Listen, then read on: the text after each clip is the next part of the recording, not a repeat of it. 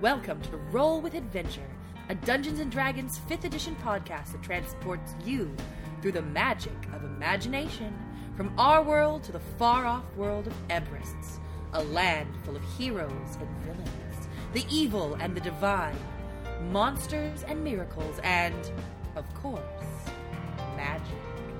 We are delighted to bring you this adventure from our imagination to your ears. If you like what you hear, please subscribe for further episodes and follow us on social media. If you want to learn more about us in this podcast, please visit us at rollwithadventure.com. And now let's listen as our heroes roll with adventure.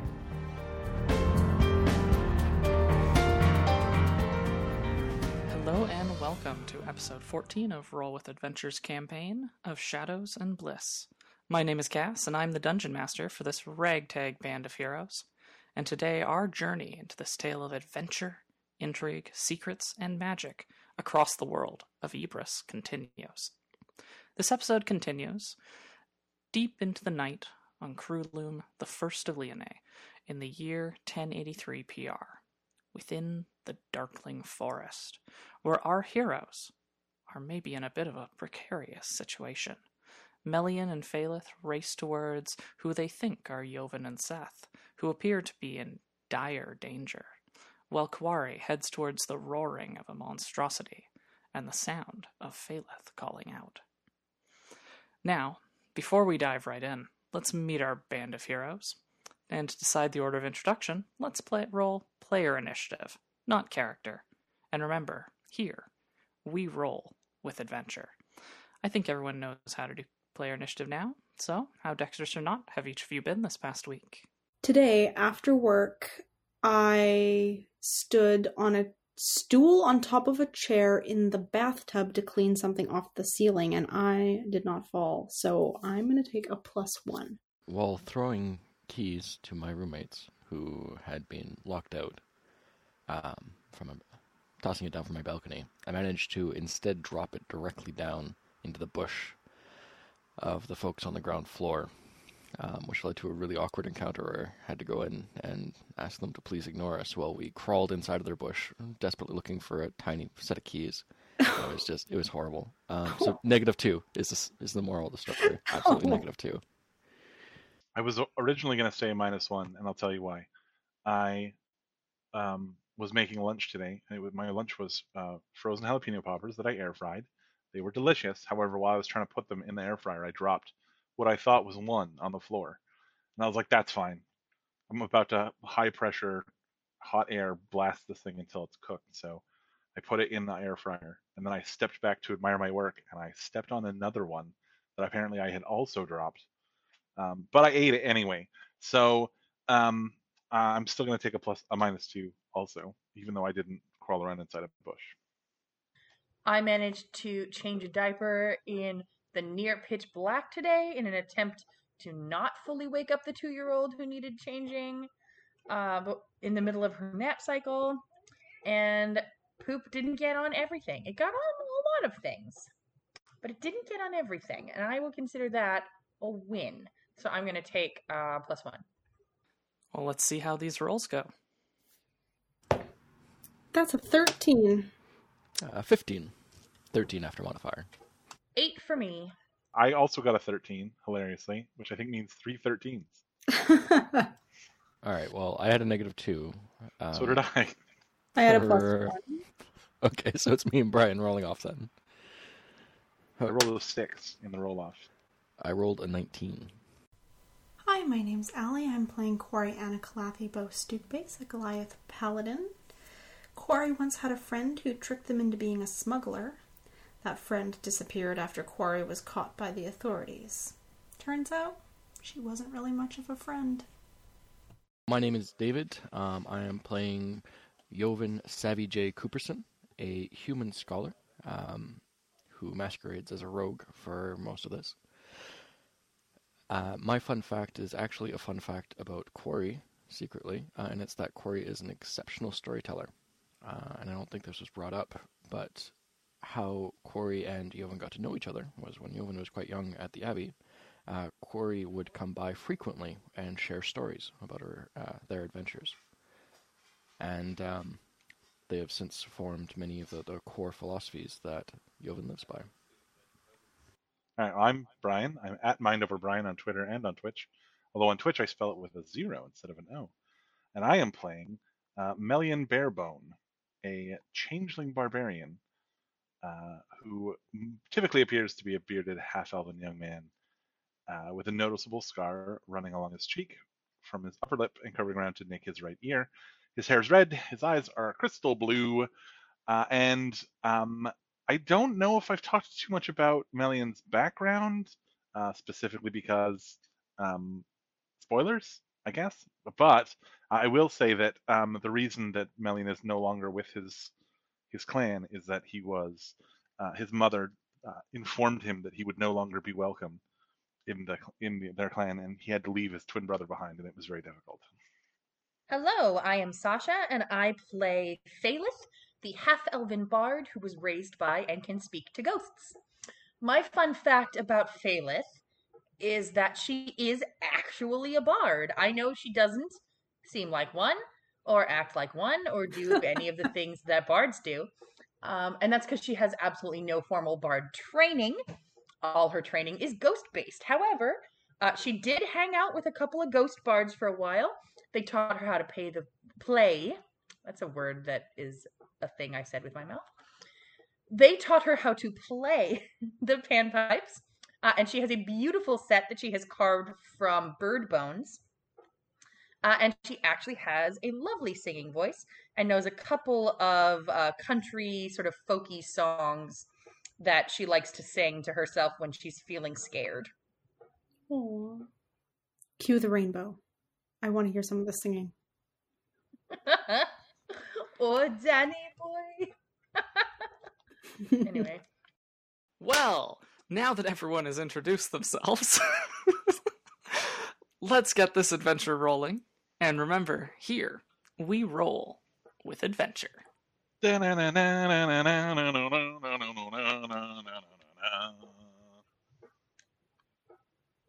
put a lot of effort in this week. It shows. We're very dis- Sorry. I don't know if we'll renew your singing intro music contract. Oh, man, I was hoping to get like a 30% raise. the cre- the uh, sound director has, has spoken. Honestly, I was about to do the Mario theme, and I was like, oh, I shouldn't probably do a Mario theme, and then I just didn't know what else to do. Okay, so to set the scene, before we actually get straight into setting the scene, can I get everyone to please roll me initiative? No. Mm, If we don't roll initiative, does that mean you'll never set the scene? Because that feels. that is a 13. I mean, if we don't roll, we can't be eaten, right? Hmm. I got an 18. Oh, nice. 16. Four. Oh no. I mean, it's probably better if Phalith doesn't go first. Let's be honest. That's fair. Do you get to know what our uh, Buddy Opel Bandits initiative is? Oh, what Seth's initiative is? Yeah, let's see how this goes. Assuming there's a real Seth with us. Not 20 and he makes a run for it. Rip. He's going to be a valuable ally. Oh, um, actually, he ironically, Mad he has a hand-to-hand four. combat skills. He Ooh, also roll got a four. Zach. No, They've no. got a plus two. What you got? Ah, Phalith succeeds. That's right. A plus two dexterity. Cass, Yep. Query. Mhm. My channel divinity is something that I choose after a rest. Do you want me to say what it is at the end of the rest? Because we haven't been doing that. So you don't actually choose your channel divinity until you use it. Oh, really? Yeah. Uh, when you use your channel divinity, you choose which option to use. You must then finish a short or long rest to use your channel divinity again. Never mind then. Never mind. So, to set the scene, we left last session off with three distinct locations, all converging on one.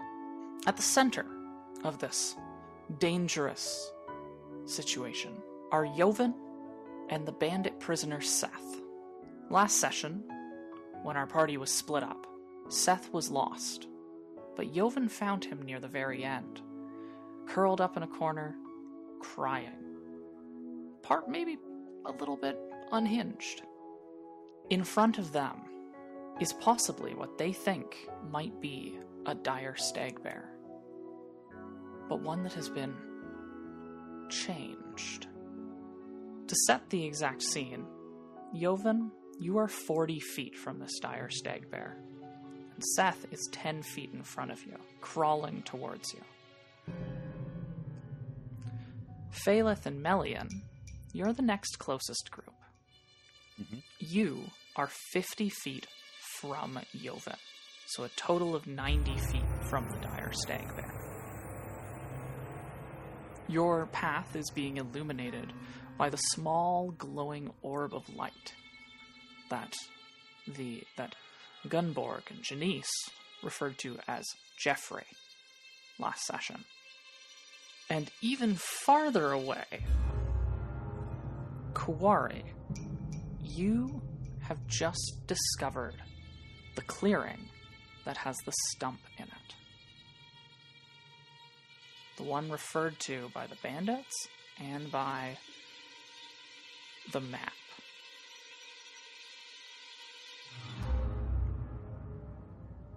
I am so sad about having this area. You're so sad about what? About having to leave this area. I found it. The thing we're looking for. I mean, just remember which direction you came from. I feel like this is a bizarre magical forest, and it will not be where I think it is later. It might be worth like leaving a lantern on top of it or something. Hmm. I can't see in the dark. I'll well when it gets to my turn, I'll give it some thought. Joven and Seth, the dire stag bear, sadly did succeed in getting the highest initiative. So, that's where this combat is going to begin. We're off to a great start. Yeah. Joven, you hold the rope that is attached around Seth's hands, the one that your mage hand had tied to him only a few minutes ago, maybe even mere seconds. You've telekinetically shoved him towards yourself, snapping the rope on the other side that was pulling him into the deeper into the forest. And now a monstrous creature, something that looks like an amalgam of a bear and an elk, has come out of the woods. Only its front half. Great bear paws scratch against the dirt, tearing away bark as they move past the trees, and the skull of the creature almost seems to have pressed up and out of the flesh. That would normally be covering it for a bleached bone color with a wicked set of or a wicked rack of antlers above it.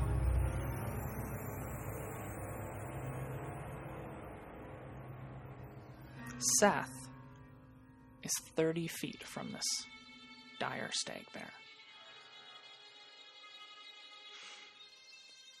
And you hear the crash and break of trees as the stag bear begins to lumber towards you, its nose lifted up, sniffing the air. And as it lumbers towards you, you see over the log that Seth was hiding in front of comes another half of this beast that you didn't see before. Almost as if grafted onto this creature. The back end of it appears to be the body of a centipede. Plates of chitin, segments, and little legs. And then there is a sudden sound. A roar as it raises its head. One paw lashes out, smashing into a nearby tree, breaking it in half. Almost tower, towering, just a few ten feet behind Seth. It opens its mouth, and from inside its mouth, what you fir- first think is a prehensile tongue shoots out and stabs into Seth, and he cries out with pa- in pain. I was going to ask if I could use warning to give him an AC bonus, but I assuming this is more narrative than. Uh... You can give him an AC bonus if you would like. Sure. Okay. Um, I'll, I'll burn a trick point, and so I, I yell out in warning when I see it open his mouth, and I, I try to pull on the rope to help give him a bit of extra momentum, and then I would give him an additional four to his AC if that's going to make a difference. Sadly, no. As you yell out the warning, you see Seth sort of contort. He tries to pull himself out of the way, but this prehensile tongue, or perhaps a proboscis, lodges into him, and he cries out in pain. And you see him spasm. Melian, you are 50 feet away from Yoven, and you hear a strangled cry that sounds familiar. It sounds sort of like Seth. But it's also, there's a bit of almost like a gurgle behind it. What do you do? Faileth, I think friend Yoven is in danger. Stay here. And then I run forward. Like how I'm staying here. I mean, I had no expectation that you would. You had to Uh, try. I have a javelin, and I pull it out. In fact, I have four of them, but more specifically, I have one that I'm going to throw at the thing. Whatever the monster thing is. This unholy amalgam. And you're actually 70 feet away from the thing because it moved up 20 feet. Oh, even better. In which case, I'll move 30 feet. Should get it within short range of a javelin. And then I So will throw my javelin. So now you're 40 feet away from it. Mm-hmm. Okay. Please throw your javelin. Ho ho! Guess who first rolled his net? 20! Meow, meow, meow. Uh, it was me, by the way. I just crit. In case you were confused, it was me. Uh, 10 whole damage. Because javelins don't do a lot of damage, even if you crit with them. Joven, you see the head of this thing looking down at Seth. Its tongue or proboscis, its maw, whatever this prehensile almost appendage extending from its mouth, stabbing and pumping into Seth. And then there is a sudden cry as the thing's head sort of snaps up, and you actually see the tentacle or proboscis, whatever it is, stabbed into Seth, lift his body briefly up off the ground and then slam it back down as a javelin comes sailing out of the dark and stabs into the shoulder of the beast. It is now your turn. Uh, Joven will glance over his shoulder, briefly taking his eyes off Seth, and look down the way to see Phaleth and Melian, and for a moment he he's happier than he was. Uh, You see Phaleth and Melian and a floating ball of light. oh, or at least you see Melian and a floating ball of light, and Phaleth is probably still a bit back in the distance. For a moment, he considers the possibility that it's an illusion, uh, that this is some sort of trick of the forest, and then he decides that whatever that trick is, he'd rather deal with that than the centipede stag bear behind him.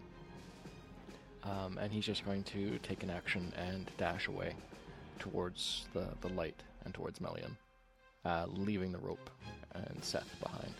Seems prudent. Abandon the prisoner. Uh, yeah. Like he was lucky he was alive that extra time. I'm, I'm just weighing it, and Yofen does not really have the capabilities needed to wrestle away a corpse from that. Or, well, it might not be a corpse yet. Um, wrestle away a, uh, a prisoner from the stag bear. Um, that's not his repertoire. That is understandable. Are you moving up to Melian? So Melian is currently 20 feet behind you, or are you going to move past him? I was going to say, I misremembered that distance. I thought I was keeping careful track of that. In that case, he's not going to dash. Uh, he'll simply move up to Melian, and while doing so, um, pull his crossbow, turn towards the thing, and try to plant a shot in beast's other shoulder. So that's going to be a 16 after modifier. That's after all the modifiers. Yes. Your bolt zings past it into the forest. Melian, tell me something only Melian would know. Uh, your house is weird, and I don't. I'm not Scottish. Your your house is very strange, uh, friend Joven. It's good to see you. And then he's going to turn his face back to see what happens to Seth. And that's my turn. We're going to flip a bit farther away from this battle to Kuwari next. Okay. Kuwari, you hear in the distance. A few moments ago, you heard Phalith yell something, Mhm. and then you heard a roar. A resounding roar that just echoed through the forest. It sounded like a bear, but like A bear butt? a bear that has been tr- horribly changed. Something is wrong. And I can't see anything. I can only hear. Yes, you can only hear. Um, is there a path that leads in the direction of the sounds? No. Not supposed to leave the path, but my friends are apparently screaming. And Quarry hasn't had the same weird, tricky woods experiences that everybody else had, except for getting separated in a fog, which seems like a thing that could happen. So I think they are going to go charging off in the direction that they hear the noise and um, probably are not at all concerned about being stealthy or cautious. And if anything, are hoping that the broken branches and uh, trail that they leave will help lead them back to this place that they need to find. Okay. Are you going to just dash in the direction of the sound? If it is that far away, then yes, I will totally dash. Can you give me a perception check just to make sure that you're going in the right way? Oh, good. Oh, good. Uh, mm, that is a 12. You're fairly confident that you're going in the correct direction. Oh, good. Yes, I feel very. I'm gonna. Sorry, guys. I wanted to help, but I'm gonna be lost in the forest, and you're gonna have to come save me. That is all right. Melian will rescue you as well. good. I might need it. Yeah, I guess that's my turn. And with that, Phaleth. You are currently 70 feet from the creature, 30 feet from your companions. All right. Phalith is going to run up to Melian and Joven and look at the dire stag bear and yell, Aye! Ugly monster face! That guy was going to be my new best friend! How dare you! And that is vicious mockery. So he needs to give me a wisdom saving throw. Does a 9 succeed? No! so uh, he has been viciously mocked. This bear is feeling very attacked. Um, and he now uh, has disadvantage on the next on his next attack roll and takes a whopping one damage. But of course, the disadvantage is the more important part of that spell. Oh yeah, the disadvantage is absolutely welcome. Uh, and to be fair, you still could be best friends with Seth. People dying has not really slowed you down previously. Oh no, but I'd have to take bits of him with me to keep him as my best friend. Mm, which I've definitely done before, but Melian doesn't really like it. I tend to like her to bury people, like Yeah. properly. And I I, would that's an like, easy you know, just, compromise.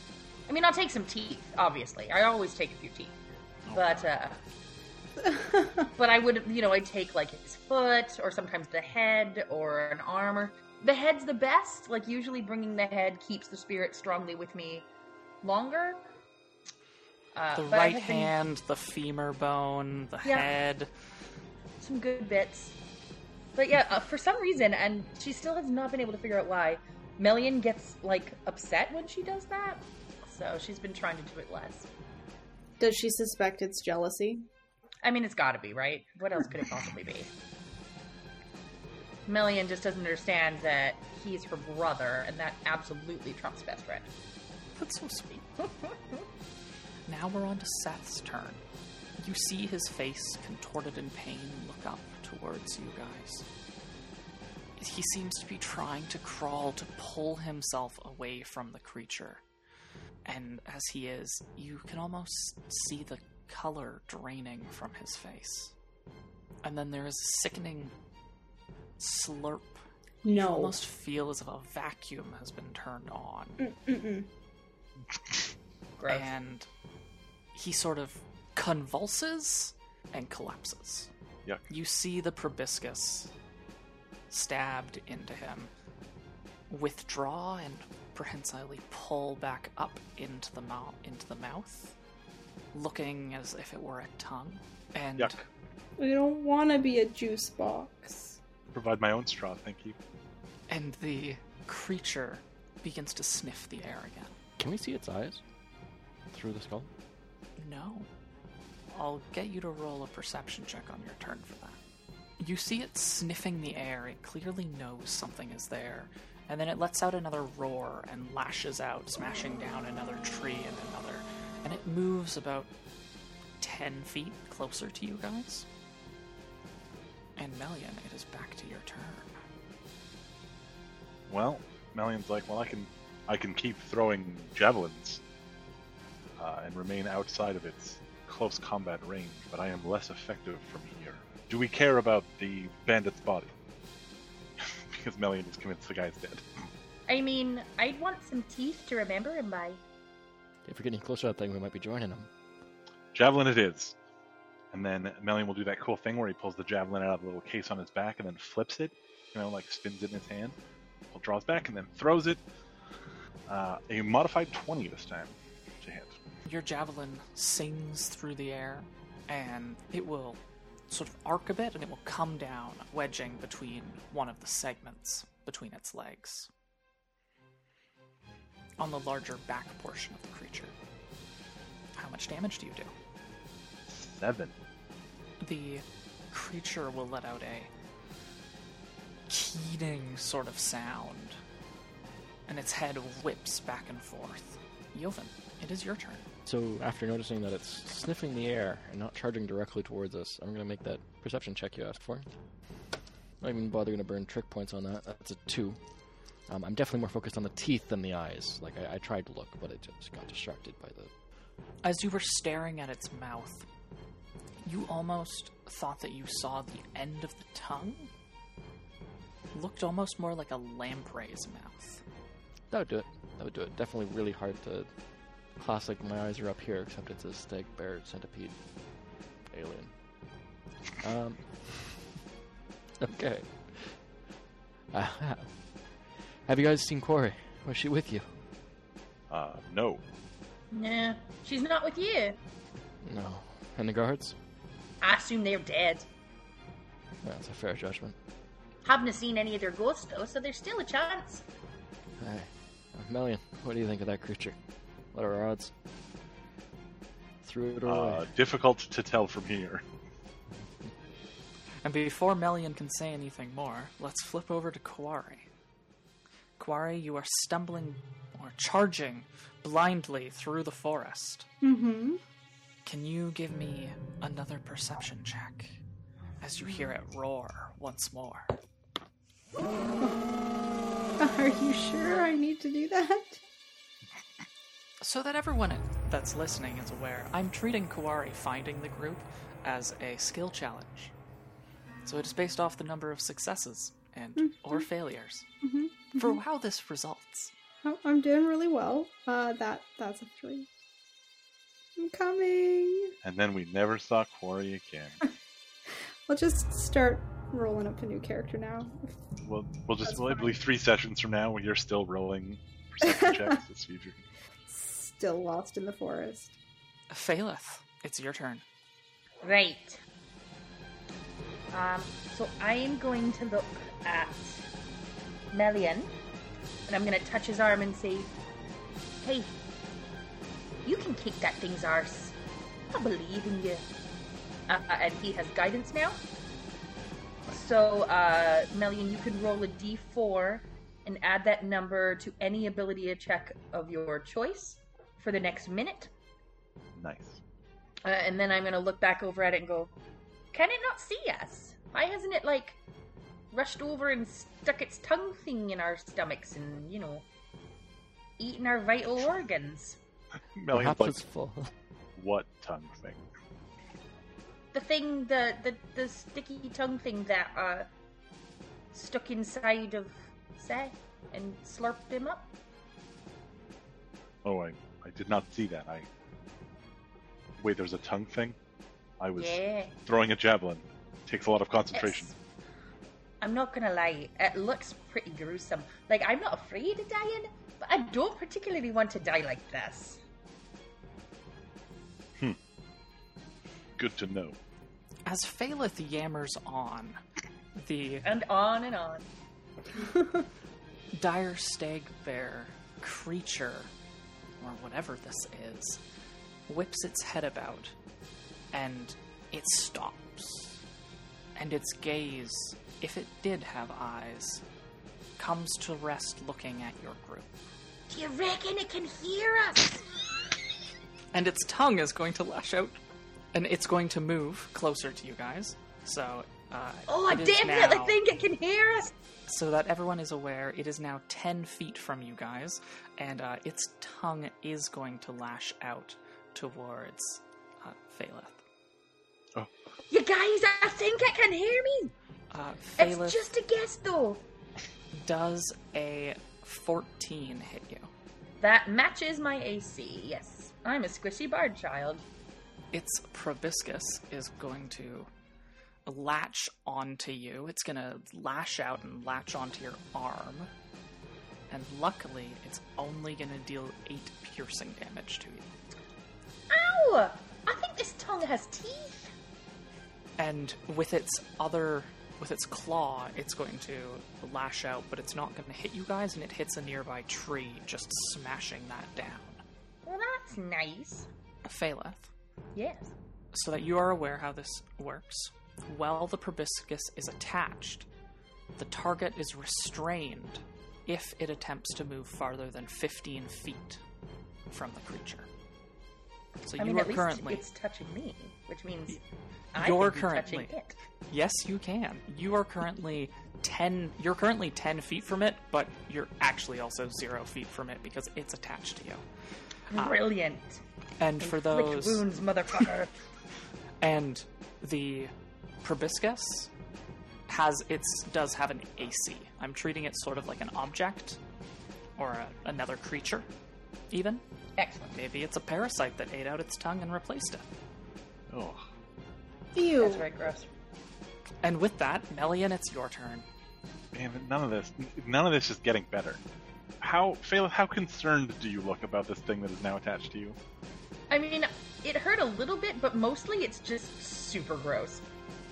If it's worth anything, Yovan is extraordinarily concerned on her behalf. Uh, he's it's just her reaction was like, "Ow." So Melian's like, "Well, I guess it doesn't hurt that much." Um, It, I mean, it didn't. It's just, ew, there's a tongue thing on me. Yovan looks like he's panicking. If you were to look at him and not her, you'd assume that she got right through like the gut or something. Oh, you, man. I didn't know you cared.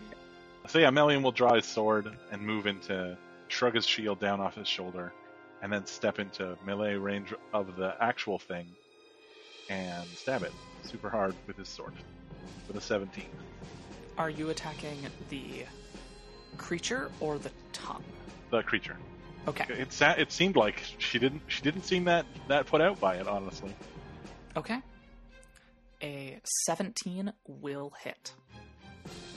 All right, in which case the thing takes seven whole points of slashing damage from my long sword. Your blade slices across it. It actually, your blade slices at one of the legs underneath it, and it begins to ooze. And Joven, it is now your turn. All right. Joven's going to draw out the hatchet that Melian gave him um, what seems like weeks ago, but was actually close to two days. Uh, and he's going to take a swing at the tongue, that or parasite thing that's currently extending between the creature and Phaleth. Um, and despite being absolute trash at it, he rolls a 19. That will hit. Uh, after modifiers, that is also a 19. Um, It's a d6 slashing. Yep. Um, and that is a five damage. So you cut into it. I, I figure like he cuts into it like enough to embed it in there and just lets go entirely, and then pulls back on his crossbow and with his bonus action uh, pops a shot into the creature itself.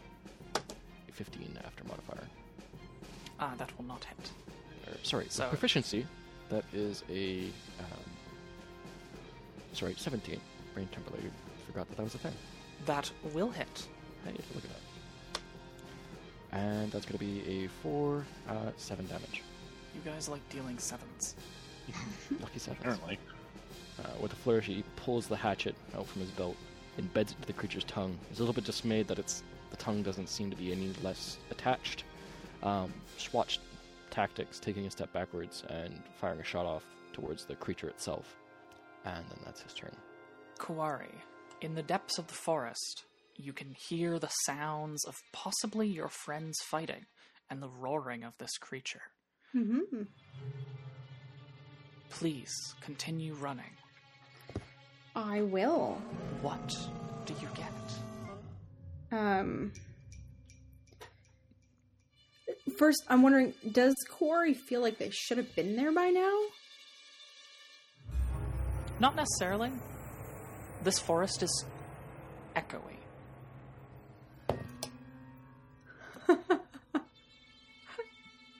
Um, it's a nat one.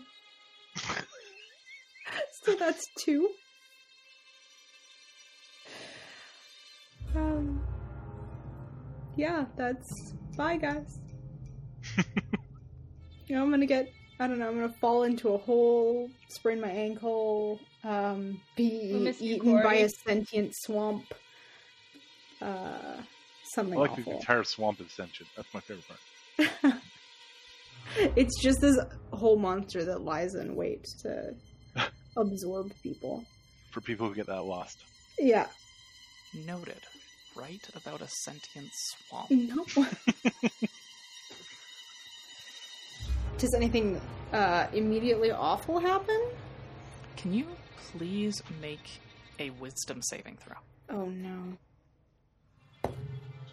Oh, hey guys, you know what? That is a 22. Hey, that's not too Yeah. shabby. Curse is broken. A minute ago. As you charge blindly ahead, your light briefly catches on a couple trees. Mhm. The trees look sickly.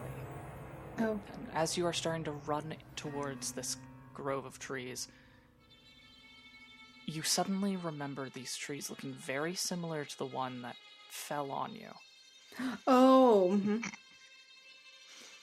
I don't want to go anywhere near those. I'm gonna Are you stop. going to come to a full stop? Yeah, I'm gonna stop and listen to to see if I really do.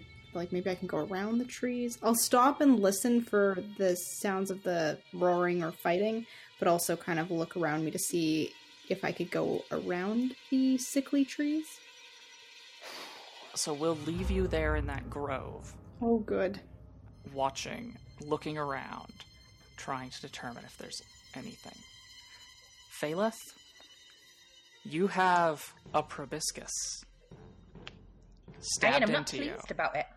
Phalith looks down at the proboscis on her and goes, Hey, that's my arm. No one gave you permission to touch that. I think that you're gonna have to taste a little bit of your own medicine. And I'm gonna cast Inflict Wounds. And don't do anything. So, Phaleth, as you begin to intone inflict wounds, there is a sudden feeling of like a rush to your head, and you sway on your feet as you lose 13 hit points due to blood loss. Oh, Melian, I don't like this. Phalith has definitely paled even more than usual and is sort of swaying, is maybe even almost falling to one knee a bit. And then this creature is going to swing its paw because there is someone in melee range of it. Mm-hmm. It's me. It's me. A 21 hits. That sure does. It will deal 12 slashing damage as its claws as its claw slashes out across you. Ouch. That the fact that it's slashing damage will be useful later, but it isn't currently useful. Well, it is now your turn, Melian. Phalith, are you all right? No. Uh, so Melian, I, I- Melian's going to take a look back and see how Phalith looks. Would you like me to do a perception check to do a visual evaluation of my So- friend? You actually can even like as Phalith was hurt, you almost felt it. You felt something suddenly go very wrong, as if like the whole world sort of twisted and turned. The poles oh. switching directions. Oh, well. I mean, if I have a deep and abiding sense that Phalith is in mortal danger, I know what that means. Uh, Yes. It's time for pretty hair. as soon as as soon as uh, Phalith says no in that pitiable voice, uh, Melian turns to the monster and says, "Let my sister go!" Uh, Go turns into a roar as Melian sort of drifts up off the ground. Uh, his arms shoot out to his sides. White fur springs up all over his body. His hair uh, turns into a, a giant white mane. His features elongate into the features of a, a white lion. Uh, he seems to sort of, because it's very dark, he almost glows. That's how white his fur is. At which point he drops back down to the ground and just stabs the thing. Uh, but now enraged and just roaring like a well, like a lion, really. And that's a 17 to hit again. Are you going to recklessly attack? Oh, that's a good point. I should try that. I mean, obviously. In which case, it's still a 17 because I got a 16 as the other roll. That still hits. Well then, uh, that is eight points of slashing damage. Is that with the plus to damage? Yeah, that includes the yeah the plus two bonus Okay. from my rage. Had to check. Wanted to be helpful. I appreciate that. As your transformation takes effect, these ghostly armored figures form around you. Do you need to use a bonus action to activate them, or is it because you've attacked the creature? Does their effect happen? Uh, the first creature you hit with an attack in your turn becomes the target of the warriors, which hinder its attacks. So yeah, until the start of my next turn, the target I don't have to do anything. The target just has disadvantage on any attack roll that isn't against me. With that, as these spectral figures form and you bring your blade now enhanced and transformed into your bestial state and filled filled with rage down across the creature, it is Yoven's turn. The proboscis of this creature is still stabbed into Phaleth, and Melian has transformed again, this time much closer to you. White fur covering his form, and ghostly, spectral warriors that almost look like knights in plate mail join him in his assault. Your hatchet is still buried into the proboscis. What do you do? Yovin's gonna take a look at the creature and size it up, and then look back at uh, uh, noticing that she looks much paler and much less steady on her feet.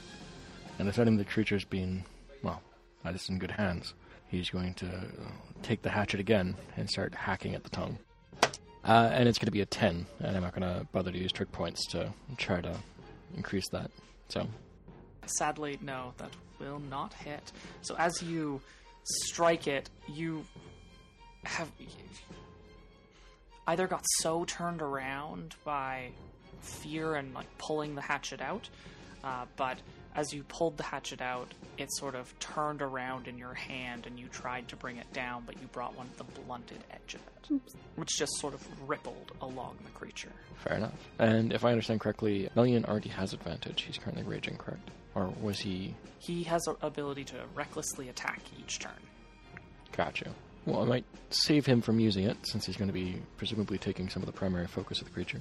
Um, I'm going to use a trick point in order to help him as a bonus action. Um, and we'll flavor that as guiding the mage hand to just carefully uh, guide his strikes, make sure that he's striking true. I do have one query for you.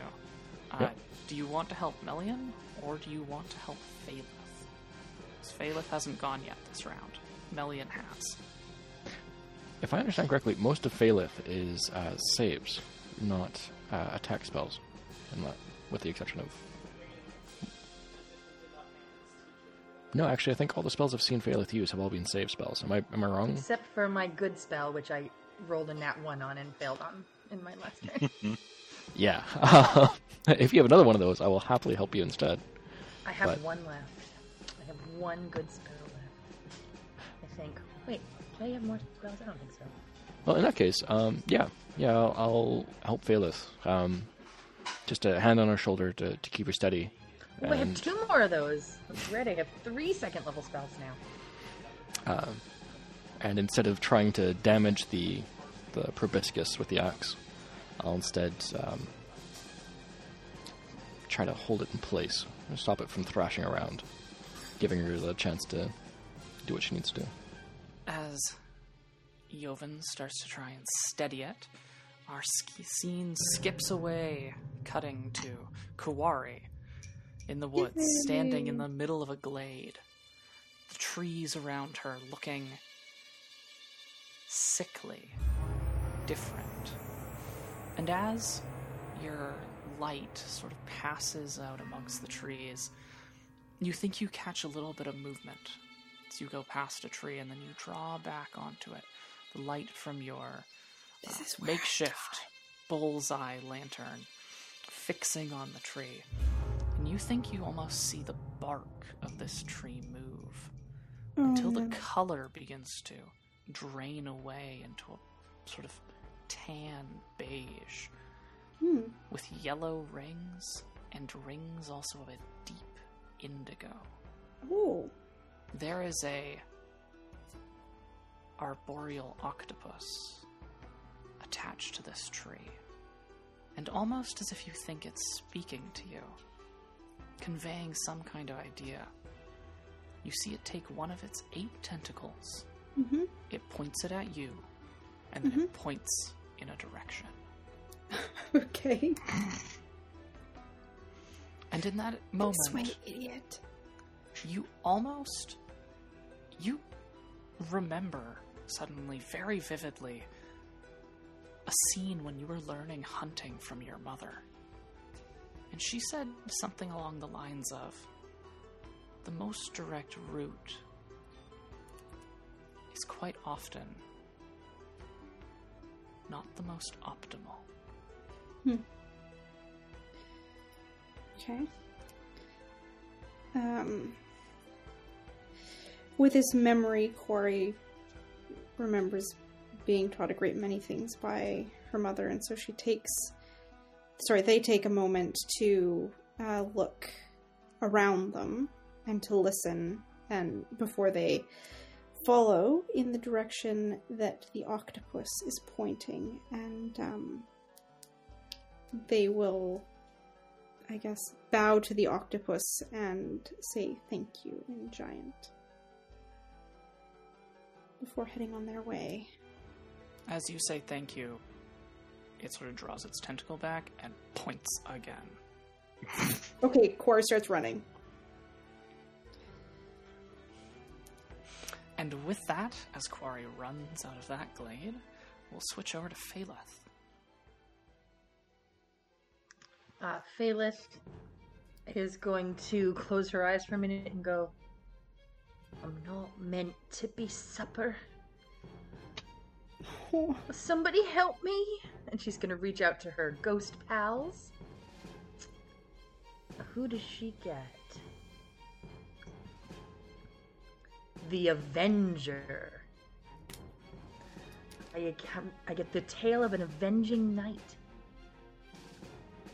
And whenever a creature the target can see within 30 feet of it is damaged by a creature, The target can use its reaction to deal force damage equal to a roll of your bardic inspiration die. Awesome. You don't get a tale. You hear a song that begins to play in your head. It's a song you know very well. It's the song known as O Black Knight. It is the song of Alade Castle, a castle that used to stand hundreds of years ago, when all of the lands were united as one kingdom. Alade Castle was lain low by a knight who had once stood at the king's ha- right hand, dispensing justice for the king. But the king had done something, something heinous, something dark, something that wounded and hurt the very soul of this knight. And the knight disappeared. The song, as you hear it in your mind, it sings of the knight's return, of a knight that had once been pure, now so much darker. A knight who would bring down the castle with words and guile, but when the words and guile did not sway them, brought it down with tricks and hate. But knowing that not everyone would fall to tricks and hate, the knight poisoned the guards of the king, and she killed the king. She watched the kingdom fall down around her. And that avenging song begins to fill you. And you almost feel as if just at the edge of existence, that Black Knight is waiting for you to order her to strike.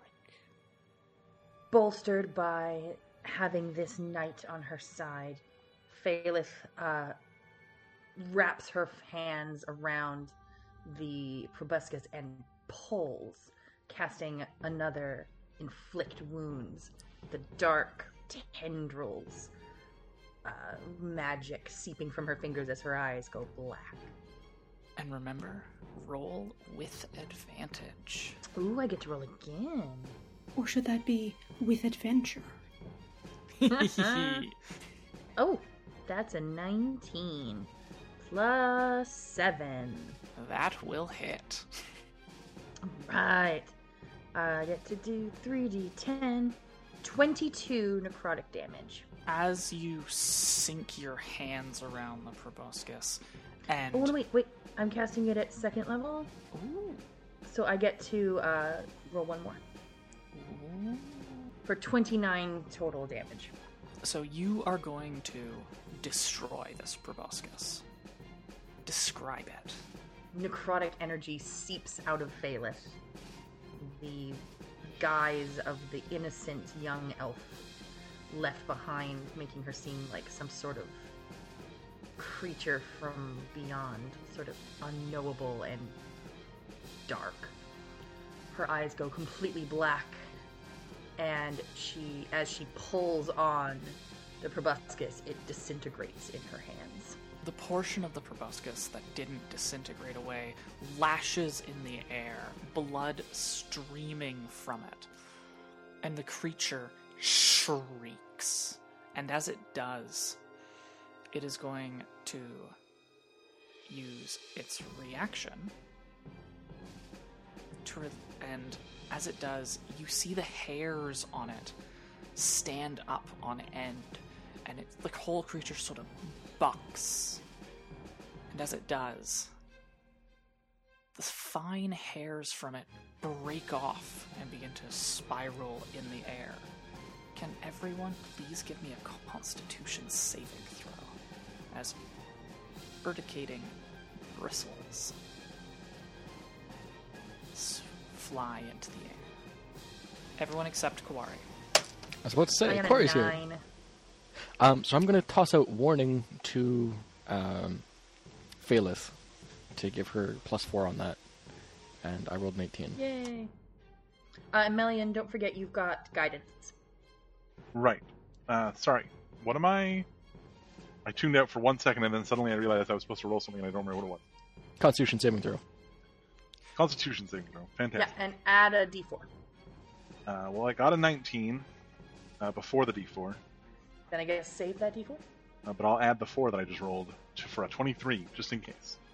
Melian and Joven, as these bristles and pieces of hair and dander begin to float and fly off this creature as it shakes and shudders, while it screams and blood sprays from the desiccating end of its rotting tongue, proboscis thing.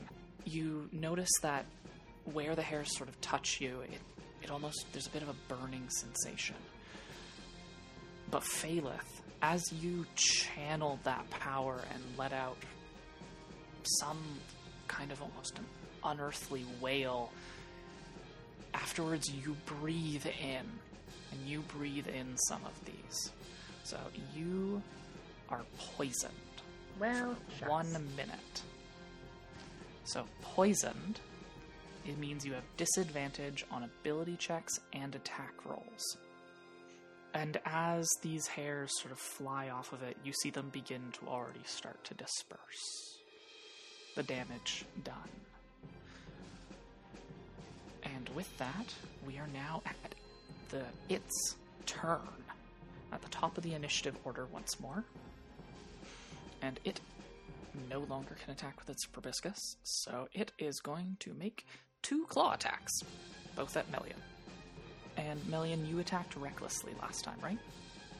I did, but it hasn't actually used. I don't think it's it's taken the uh, disadvantage that it got from from Phaleth's whatever yet. Okay, so that will cancel that out out for the first attack.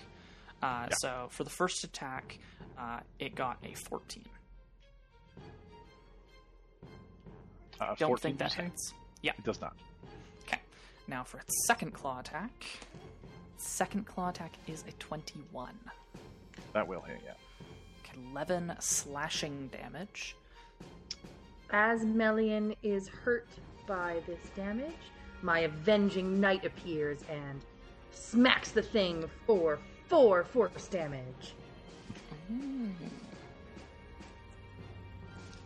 Excellent, and you can and you get to keep that up for one whole minute.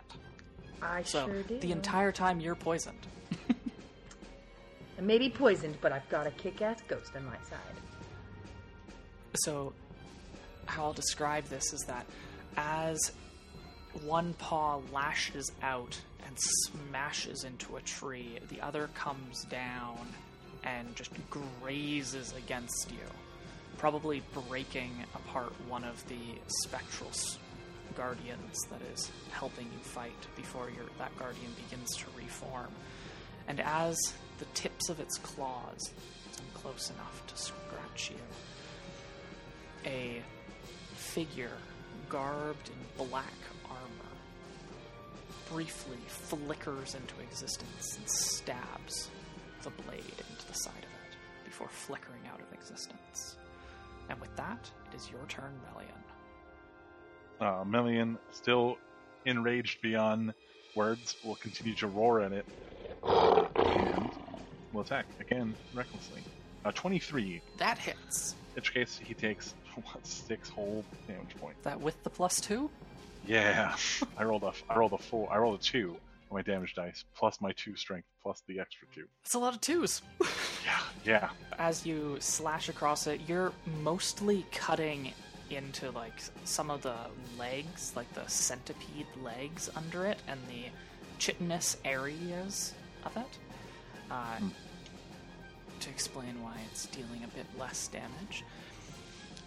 And as you're cutting into it, it's Joven's turn. Uh, so Joven, concerned about Phaleth, but there's no proboscis anymore, and there's not much else he can do here, turns his attention back to the creature. And uh, seeing that Melian is struggling to cut through the hide, um, he pulls out his crossbow once more and fires off two shots in rapid succession. Uh, first one is a nat one, so uh, that doesn't do a whole lot. Do, does it break? Can I make the second shot, or It does not break. okay? We're not doing a critical fumble. Oh well, I mean, I rolled a three for my second one, so clearly something went wrong. Now he fires, something jams and twists. Uh, he loads another bolt, pulls it back, and the thing clicks back into place, and the bolt he's trying to load goes flying. Um, and he's fumbling with it. To be fair, this is a situation a little bit outside of his experience, so Your bolt sings out uh, and actually goes through two of the spectral spirit, the, like warriors that have formed near Melian, breaking their heads apart before their heads start to reform, and embeds itself in a tree. And quietly mumbles that- under his breath. I was aiming for the tree. I was aiming for the tree. And with that, we will cut to Kawari. Kawari, what do you do? I continue running in the in the direction that the arboreal octopus pointed me. So as you take another dash action, you break through some cover, and you are standing 20 feet from the group. So you are th- now 30 feet from the monstrosity. Uh, is it ahead of me? Yes. Okay, and I didn't expect to get here so soon. I like to imagine as the bolt went singing, it lodged itself into a tree directly in front of Corey's face. Just for Yes. L- Let's go with that. What? At Quarry, as you are just coming out, Yeah. there is suddenly a crossbow bolt that just slams into a tree next to you. Oh. Maybe almost grazing your. If you had hair, it may have parted your hair. I I'm glad I don't. Um, And there is just a Yovan looking at you, or at the tree next to you, with a look of abject horror on his face. And for this moment, you are able to actually take in the creature that is there in front of you. In front of you is a horrific amalgamation of bear, stag, and insect. hmm.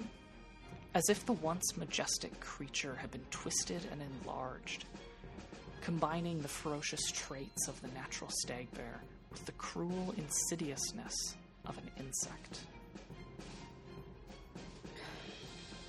I think I'm going to unsling my lance and uh, get ready to move forward to attack the creature. I I don't have any range things that I can do, so And you did just dash, so you are at the end of your movement. that's correct. So I have no actions. I have no bonus actions that would be useful. So I I have found you, and that is satisfactory. I shall end my turn. Satisfactory is how I always hope I am. And with that, it is Phaleth's turn. Phaleth is feeling a little better now that she's got a ghostly pal. Uh, she's going to push herself to her feet, swaying a little since she is very low on blood and poisoned, which she's not loving, and look at the creature and say, I've seen a lot of messed up things in my life, but you're just wrong.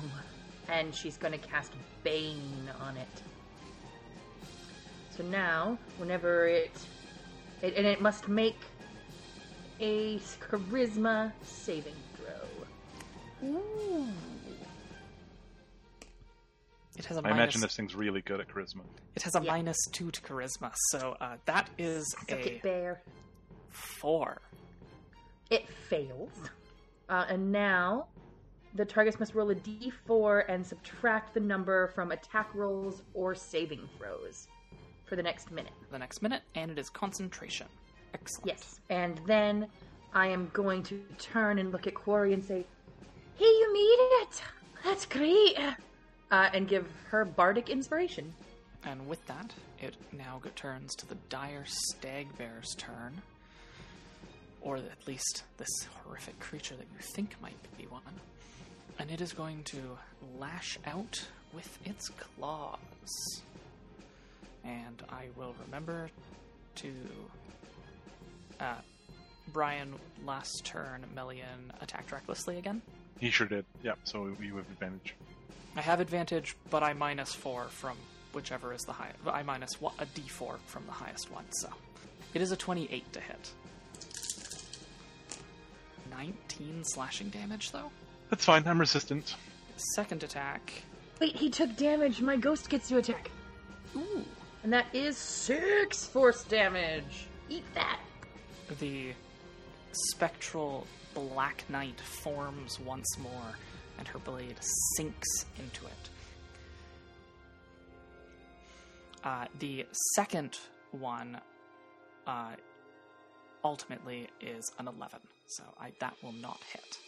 So its first attack comes down on you almost very narrowly, almost causing a very debilitating blow, almost bringing its full paw down on top of you, which may have, which possibly would have crushed you had it come down fully.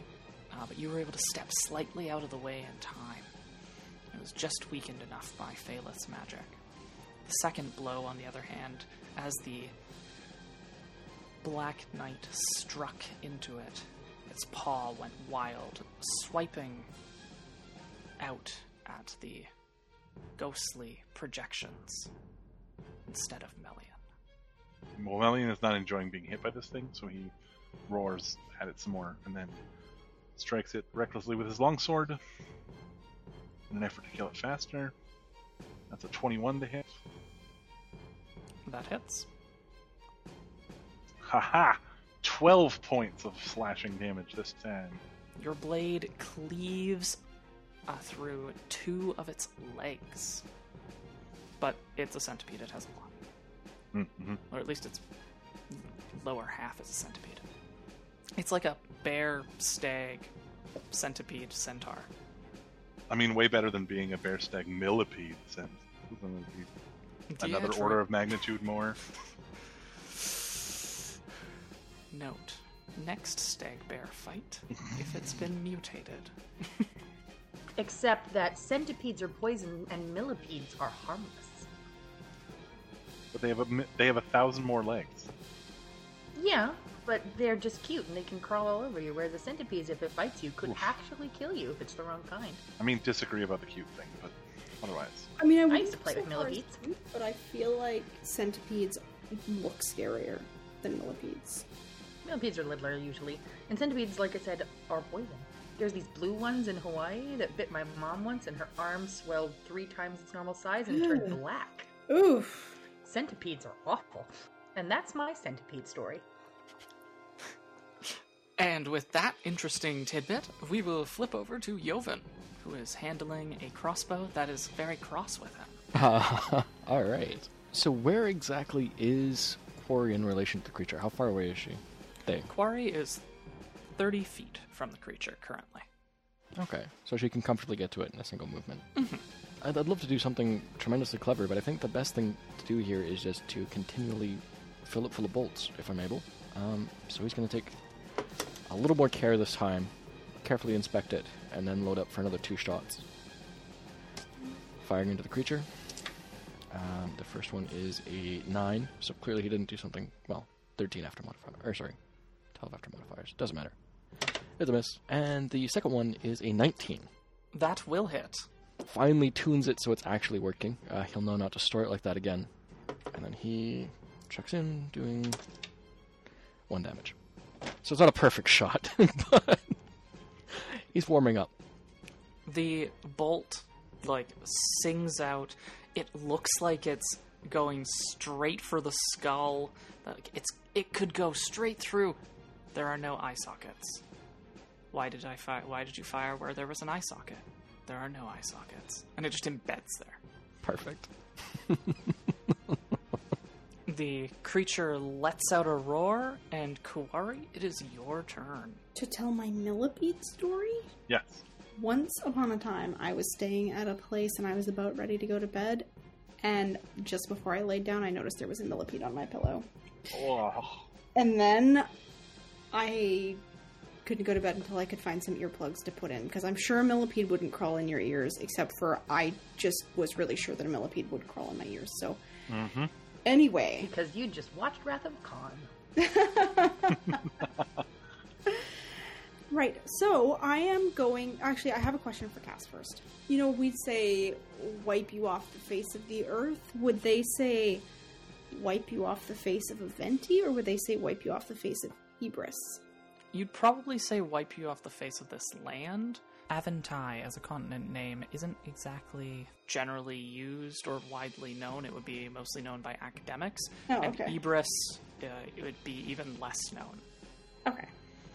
Uh, well then we'll go with that. All right. So I am going to use my bonus action to do my vow of enmity, which is one of my channel divinity options. Um. Oh no! Wait. Nope. Nope. Nope. I'm gonna move first. Sorry. I'm gonna move up. you Um, better be sorry. How dare you? I'm just learning still. I've never used this before. Corey will move up to the creature and will stop, I don't know, seven feet ish. I want to be a little bit more than five feet away because if I am within five feet with my lance, I have disadvantage on my attack. And the Vow of Enmity is a creature I can see within 10 feet of me. So Quarry will say, By soul, I swear I will wipe your unnatural existence from this land. And then we'll uh, thrust forward with the lance, and the Vow of Enmity gives me advantage on attack rolls against the creature for one minute or until it hits zero hit points. And that is going to be a 24 to hit. That hits. That is 11 points of damage. So Quarry comes charging up to the creature, vowing to expunge it from existence, and sinks their lance into it. As Melian, as you're slashing at it, it sort of raises itself up a bit, and Quarry is able to stab the lance right underneath it. Nice. And with that is Phaleth's turn. Phaleth is ready for this to be done, and she is going to use Shatter. Uh, So she looks at this creature and says, Yeah, Kari's got the right idea. Let's get rid of this thing. Um, and I am putting my 15 foot radius sphere right on that thing's back so that it's like getting it but not Melian and Quarry. So imagine that it's like a centipede body that goes off deeper into the woods, and then it like a centaur rises up with like the upper half of a bear.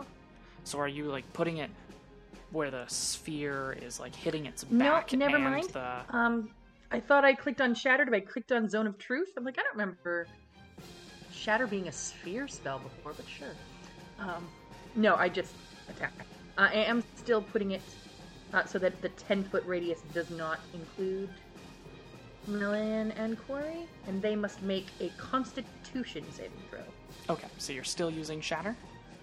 I am using Shatter. I'm just not using a 15 foot sphere Okay. zone like I thought I was.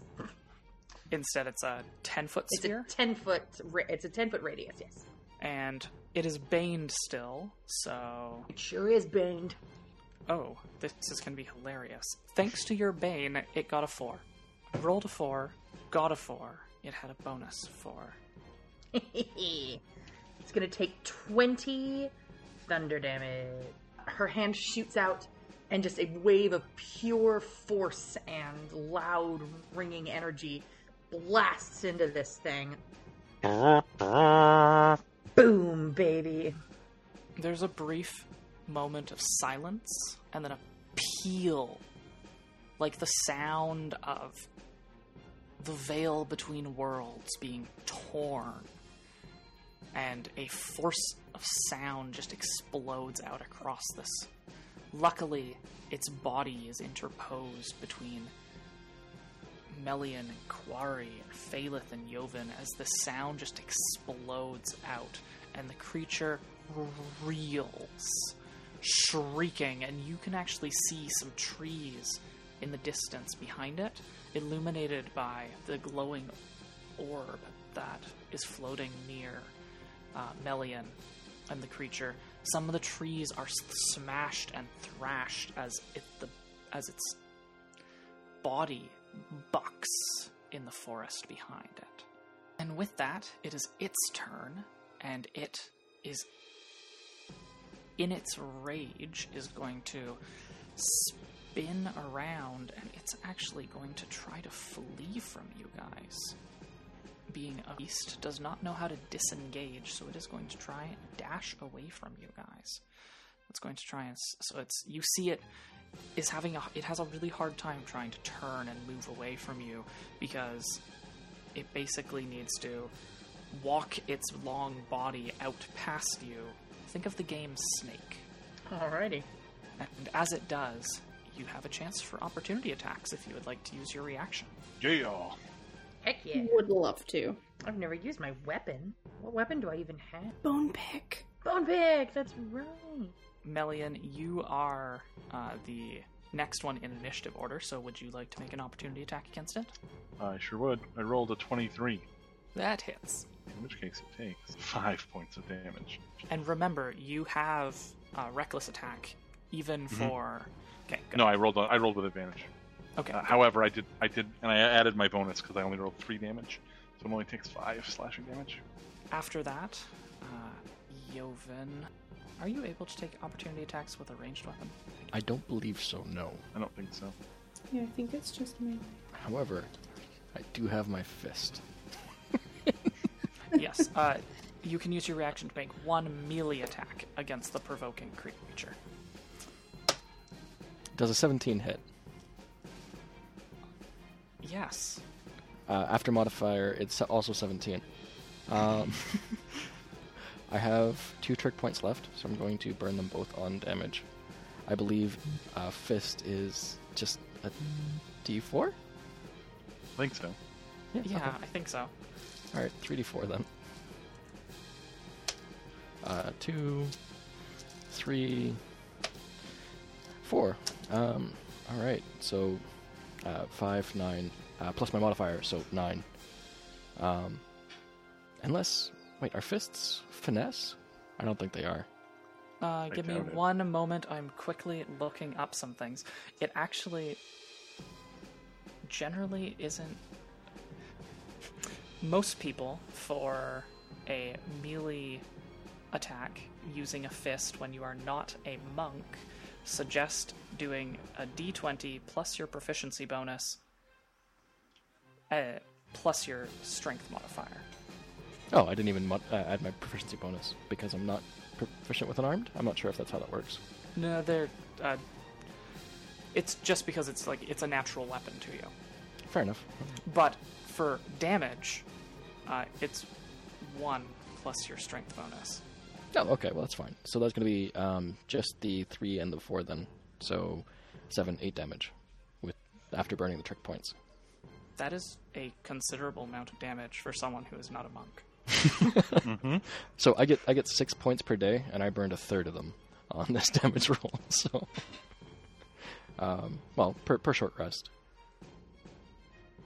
So you you land a punch, and actually, how you land your punches, you get a punch that goes up just where Melian cut, and as Melian sort of slashed into the legs of the creature as it began go went by, your punch went up and like almost pressed one of those legs up into the soft tissue of its body. Ew. And with that, it's Kuwari's turn. Well, for if you would like to do a opportunity attack. Oh yeah, I would definitely love to do an opportunity attack, and I am going to do it with my lance, obviously. And that is going to be a twenty-one to hit. That will hit. Excellent. For fourteen piercing damage. Phaleth. Are you going to make an opportunity attack? Sure, let's use this war pick that I am not proficient in. My plus zero here. Oh, this is nope. I assume a nine does not hit. Sadly, a 9 will not hit. Did not think so. Phaleth doesn't use her war pick very often. It's just cool because she made it out of bones. That's why she still has it. The creature gets 40 feet from you. But it looks like it is struggling, barely holding itself together. And now it is Melian's turn. Um. So, if it's 40 feet from us, I think the downside is I don't think I can get to it without throwing one of my javelins. If you want to move your speed and ready in action, oh no, I can only show you five feet. That wouldn't put you close enough. Rep, not well. Unless you have a reach weapon. No. Heartbreaking. However, Melian will cast off his longsword, um, slide his shield back up, and draw his greatsword, and then dash to get ahead of it. So it has to go through me again. Because I'm still enraged. Your rage ends if you haven't been attacked, right? Or yeah, if so you it, haven't attacked. my rage will only end if I haven't, if my turn ends and I haven't attacked a hostile creature or taken damage since my last turn. Okay. Okay. And it's gonna go past you, so if it's still fleeing, or it will attack you, since you've now come and run up in front of it. Mhm. Okay. And with that, it is now Yovin's turn. As Yovin, you see Melian start as the creature is turn is turning and has started to flee from you. Melian just starts running alongside it and catches up in front of it to stop in front of it. His blade drawn and at the ready. I uh, load a crossbow and cast an eye towards Phaleth and delay my turn, waiting to see if Melian handles it or if my attention should be better suited elsewhere. What is your uh, readying? What situation? Um, if Melian attacks and it doesn't crumple, then I will take a shot at it. Okay. Um, I, I was more just delaying. Is delaying your turn a separate thing from readying? Just putting it to the end of in it, or Ish. I'm not sure. Uh, Not so much in fifth ed. it, it's more of a house rule. Fair enough. In that case, I'll just ready. Yeah. I'll save the complication. Okay. With that, Kawari, it is your turn. It is 40 feet from you. I'm going to use my bonus action to cast Hunter's Mark, and then it's 40 feet from me. Yep. So I will move 30 feet, which is my movement speed, and then I will be 10 feet away, so I will use my lance to attack it. And that is a 25 to hit. That will hit. Oh wow, my I rolled really low on my damage. Um, even with Hunter's Mark, that is only 7 damage. Please describe the end of this creature. Oh, It was. it started to flee from you when it had about 30 hit points. At the end of the opportunity attacks, it had one. oh. Oh, Well, I, really think- expected Phaleth to kill it. You know, there was the leg that Melian had hit, and then Joven punched, and uh, that's an obvious weakness. So Corey would have lunged, aiming for that weak spot that's already been damaged, and I imagine the the lance sinking in and then just kind of continuing up through part of the centipede body, sort of skewering through internal organs. The creature, this mutated monstrosity, flails and quakes, a roar rending out into the air, and it thrashes before it shudders and collapses. You guys have defeated the creature. woo. Yay! I'm sorry it took me so long to find you. That's alright, Corey. It's not your fault. You arrived exactly when you were needed. And thank thankfully, the moment after. I have excellent news. If we are able to retrace my steps, I had found the stump. I have less great news. I uh, think our prisoner is no longer with us, and I suspect the guard share his fate. Do you know where their bodies are? Joven shrugs, but he glances towards the log that the creature crawled out from behind. Quarry goes to take a look. So, first I'll mention that there is a very trampled Seth on Mm, the ground. He's been trampled a couple times by this thing. So you can find his body quite easily. There's the wreckage around this. Uh, it looks like something that a leg may have stepped through his skull at some point. Oh yeah, okay. He's yeah. I'm not gonna be saving him. And in the wreckage and destruction past the log, you find what looks like one of the guards, but it looks like the internal organs and all any blood have been liquefied and sucked out. Great. Yuck. I'm gonna go through his pockets to see if I can find anything that will identify him so that when we return back to town we can at least say what happened to this one. Do you think they'll believe us? Well, we have to bring back the skull for Alan anyway. No. I mean, they don't know the guards were even with us, so. Oh, yeah, there was two. Well, there's four Yeah, that but- came. But they didn't tell anyone they were coming into the forest with us, so we can just lie. Didn't the two that went back to town bring the news? Yeah, they were going to bring reinforcements. Besides which, this man's family deserves to know what became of him. I suppose. Oh, I, I, I expect we'll tell them. I just, I don't know how to say this gently. They trusted us as little as we trusted them when we split terms. I know. Um, prisoner and both guards dead. Well, everyone, as far as I can tell, knows about the dangers of the forest. Aye. Aye. The skull of the dire stag bear should prove our the, the veracity of our story. I don't think we have the ability to bring the bodies out with us. No, I suppose not. If anything, I'll bring their teeth and then I can call their shades up and they can tell their people what happened. I appreciate the effort, Phaleth, but I suspect that would land us in more trouble rather than less. But they can't, they won't lie. Ghosts don't lie that often. Uh, it is not the ghosts that I am worried about, or it's not the ver- the honesty of the ghosts I'm worried about. It is their presence at all. You don't think the other guards will believe their own men? I knew guards were corrupt. The guards are not likely to understand why you would have taken their teeth. Oh, I'm taking their teeth either way. Well, I. Uh.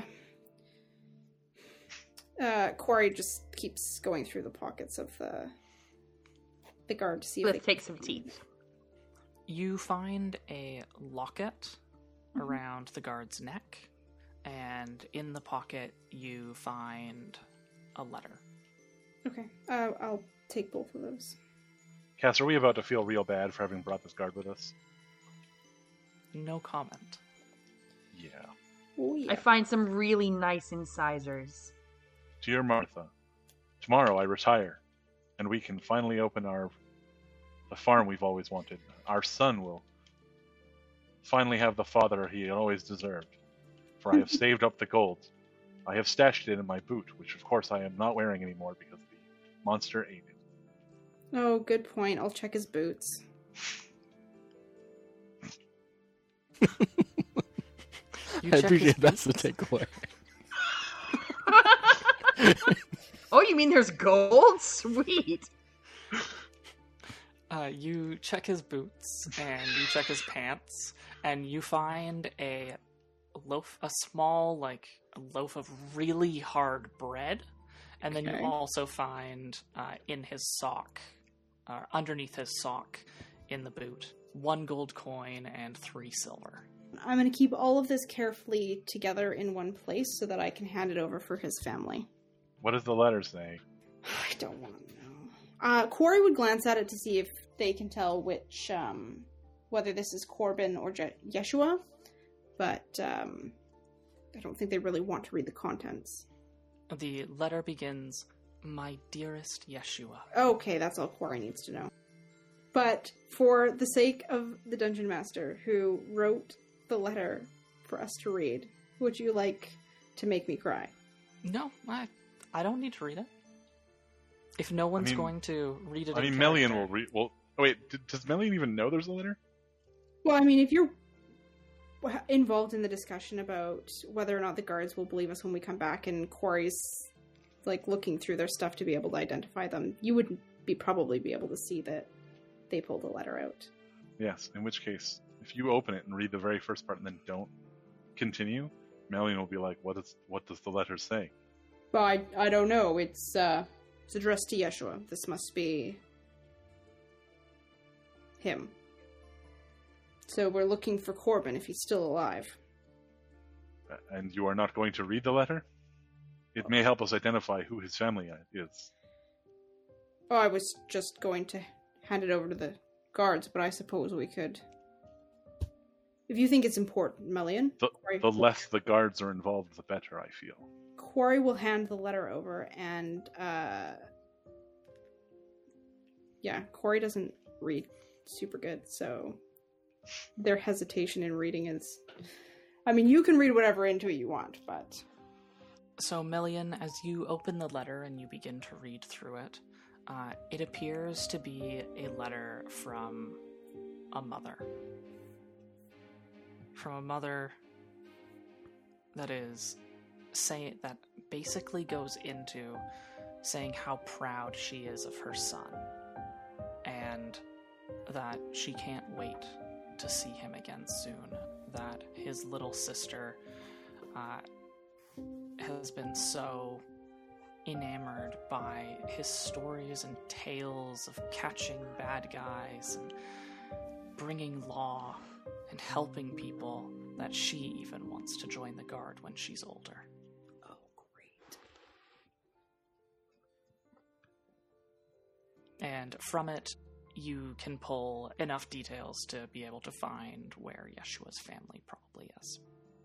Uh, excellent. Uh, in the gleaning of the details, Melian will show the letter to Joven because Joven has the better sense of the city. Uh, Joven gently takes the letter and glances over it and frowns, frowns deeper as he uh, You think you'd be able to identify it. Uh, the family appears to be somewhere in Skagate, and they own a bakery. Oh, okay. Can work with that. There's a couple more details that will allow you to narrow it down pretty easily, but that's all the detail that you that I really need to give you at the moment. Yeah, that's fair. While the uh, reading of the letter is going on, Quarry would probably busy themselves doing whatever they can to.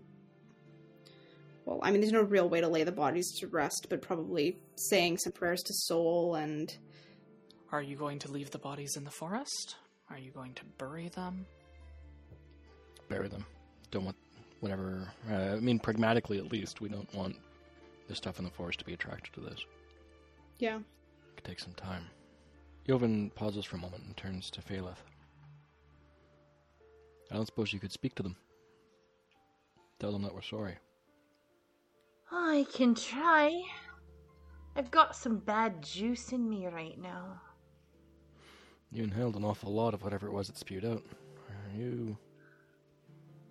And Joven once again turns his attention to Phaleth. Um, Perhaps I can help, Phaleth. or, sorry, uh, sweet heck all for medicine. Uh, Phaleth, use the healing potion that we gave you. We should save that for when someone's really hurt, right? Uh, I can call the ghosties. Corey will uh, go over and kneel down next to Phaleth and take a take a look at where they were bit. Lay their hand over her wound. say a prayer to Soul for the healing of their companion, and we'll give Phaleth 20 hit points. Is that Yeah, that'll get me up to 25. I only have 36. Okay? So that's all of my lay on hands for. Sweet. That's only, and that makes me 35. Uh, Melian goes basically about the full. pragmatic uh, job of bandaging all his wounds, which it turns out are many. Uh, Joven will start digging the graves and saying what prayers of soul he remembers. Uh, how injured is Melian? Let's say, let's imagine that if if you use like a system of hit points to like figure out how healthy someone was, um, he would have started with like let's say like 58, which I know is a weird number to start with, but you know I just like to choose weird numbers, and he has uh, 32 left. Would Okay. he like a cure wounds by any chance? I mean, he, he wouldn't say no to it. But on the other hand, Melian is, is stoic enough to just be like, whatever, I'll fix my own wounds. Phaleth would know that, so she's gonna come over and give him a little pat and say, Here you go, pretty tiger. And you get 14 hit points. Excellent. Oh, thank you. And then Phaleth would sit on the ground and start to try to channel the spirits of at least this dead guard, if not both dead guards. Uh, Corey will help dig the holes. Or hole.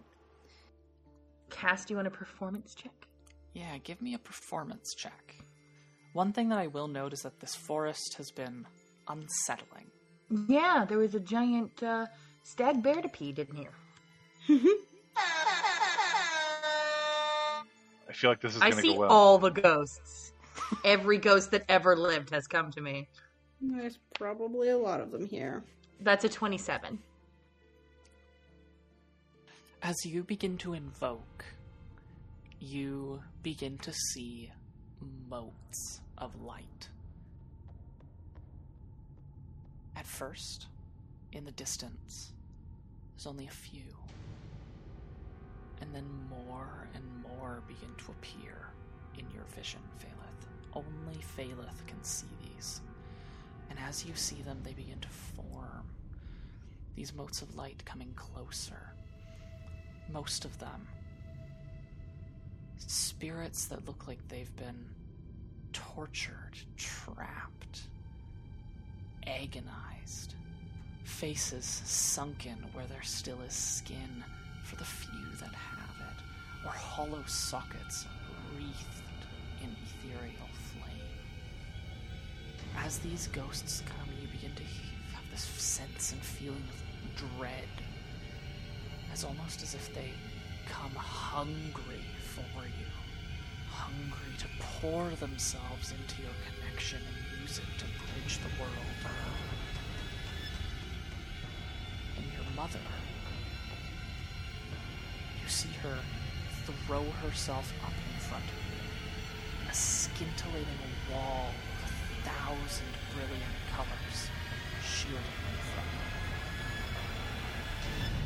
And they all vanish. Do any of the rest of us see any of that? There is a brief moment where it looks like the air in front of Phaleth distorts, and there's sort of like a shimmer that just shoots across it and almost like surrounds your group in a sphere, and then it goes out. And when you. As it happens, the light that was Jeffrey snuffs. But, Mum, they wanted me to help them. Why did you send them away? she turns and looks at you and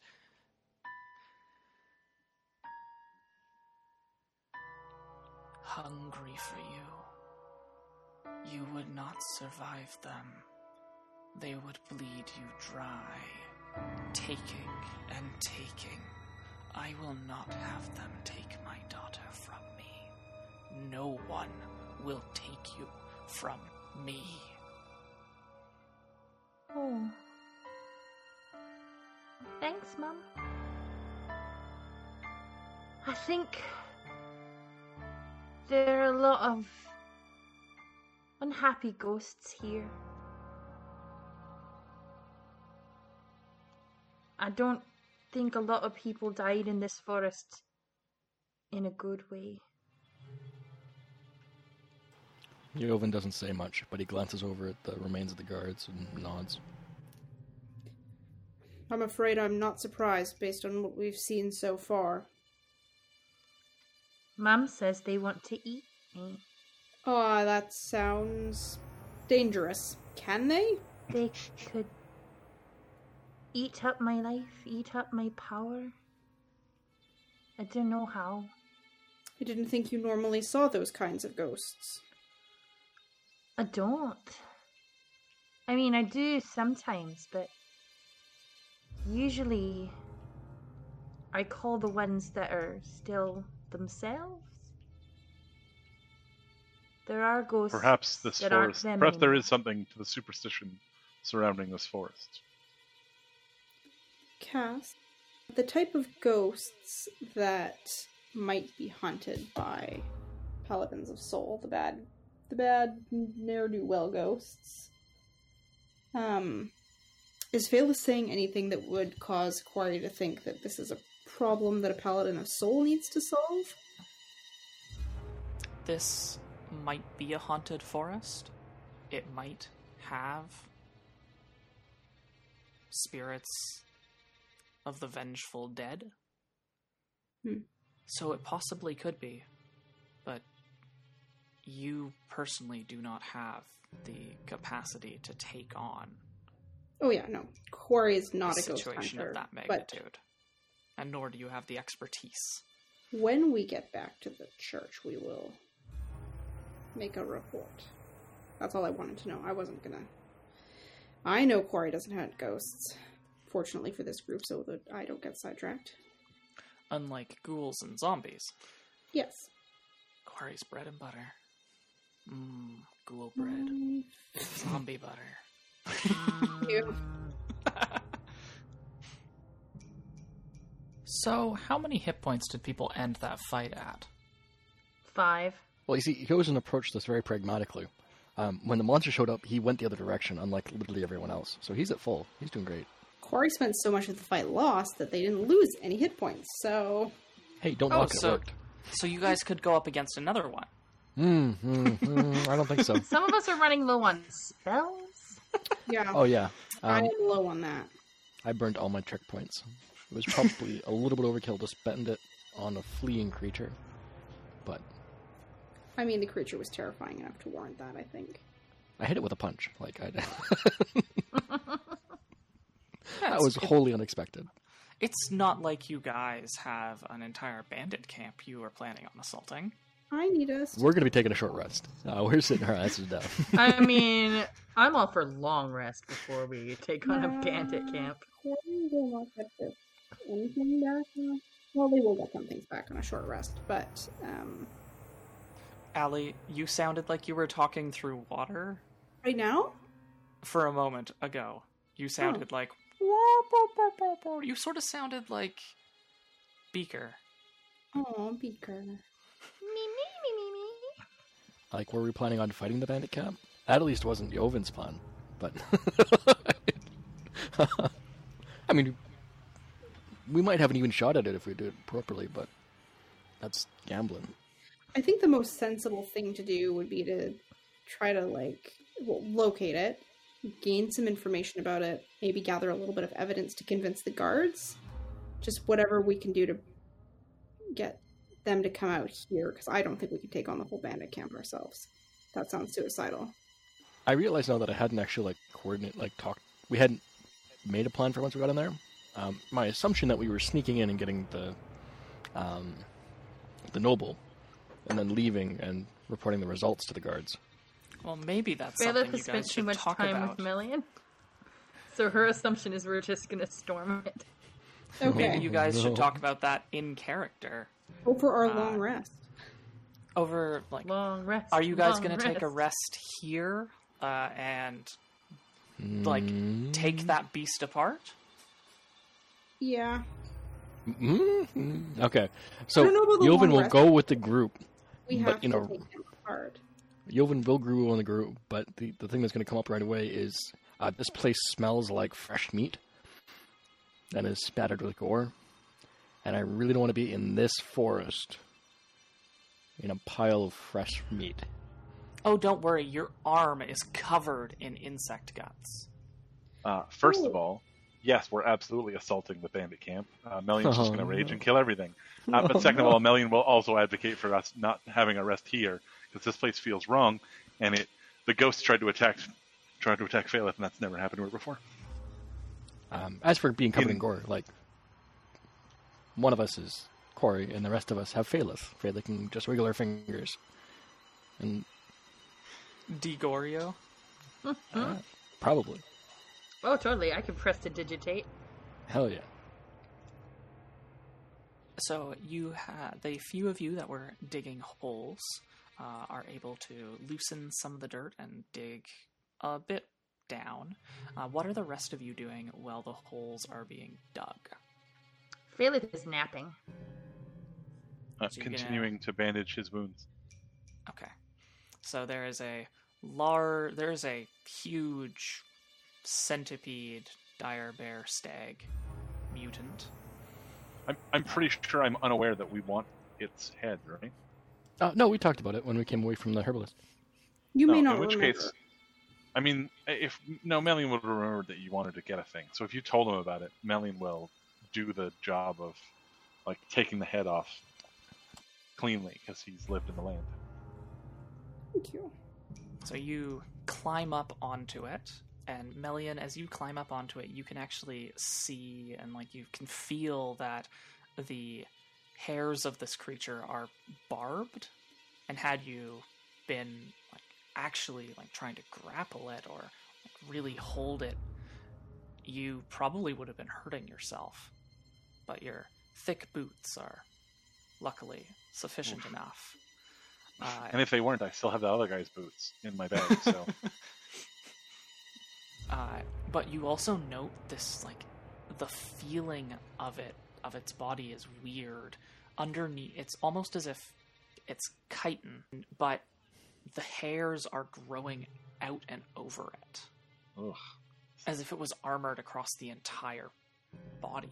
this thing is gross and it sucks. So once you get up to its head, you begin to hack at it. And you are able to hack its head off and pull it off of the spinal column and begin to drain it. Maybe put it up on a stick, something, so you can carry it around.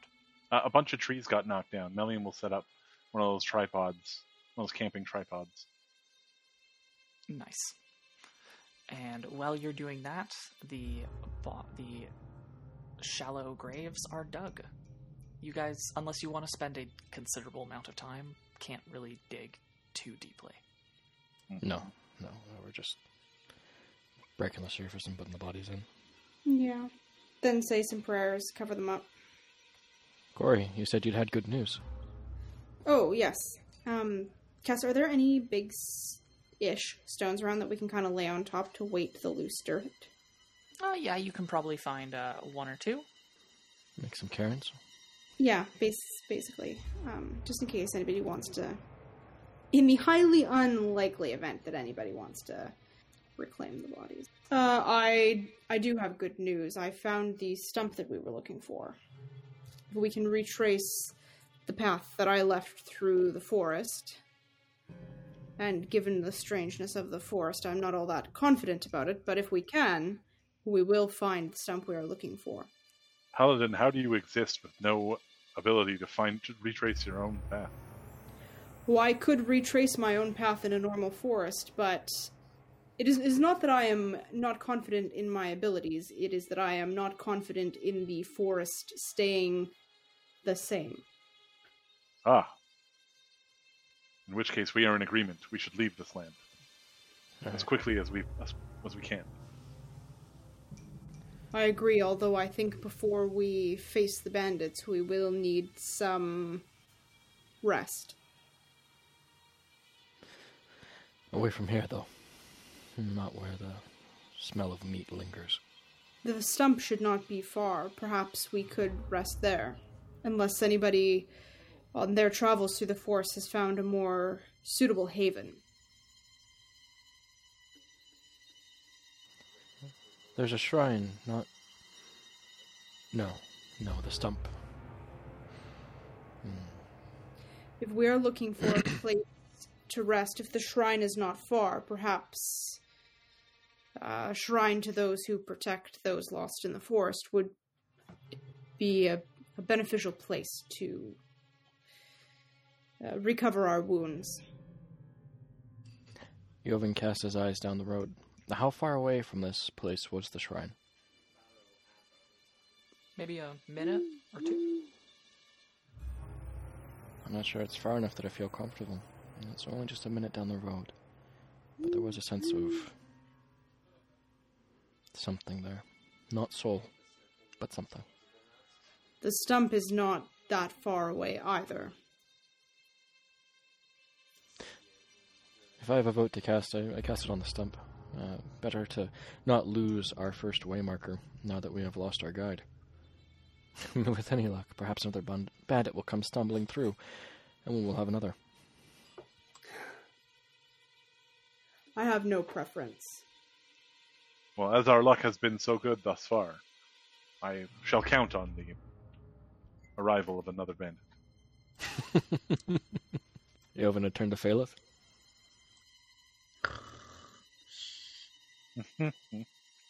Lead on, Paladin. Where you go, I follow. All right. Uh, Corey will look around for what they expect to be a lot of broken branches and crushed leaves and whatnot, as they had broken their trail through the forest. So it's very good that the marked beginning of your trail is marked by a tree that has a crossbow bolt embedded in it, just above Kawari's head level.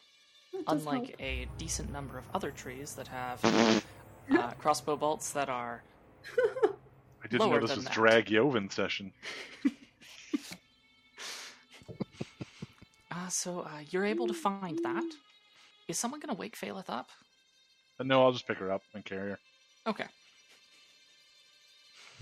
So you pick Phaleth up and carry her, and so you come to the beginning of your trailhead. Mhm. Can you give me a perception check?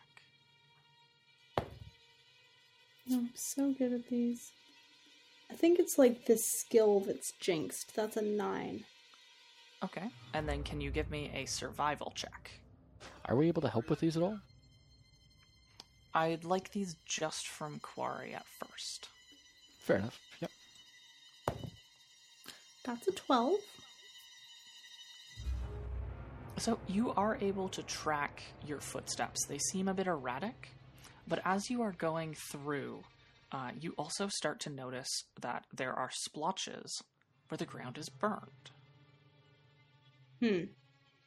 as if by acid. Uh, Corey hoists their shield up over their head and says, Perhaps it would be better if you traveled under the shield with me. Melian looks at his own shield, then at Hord's shield, and says, If you insist, Paladin. If you would prefer your own, um, Corey points to some of the burned acid splotches on the ground uh, and says, I just don't want anything to fall on our heads.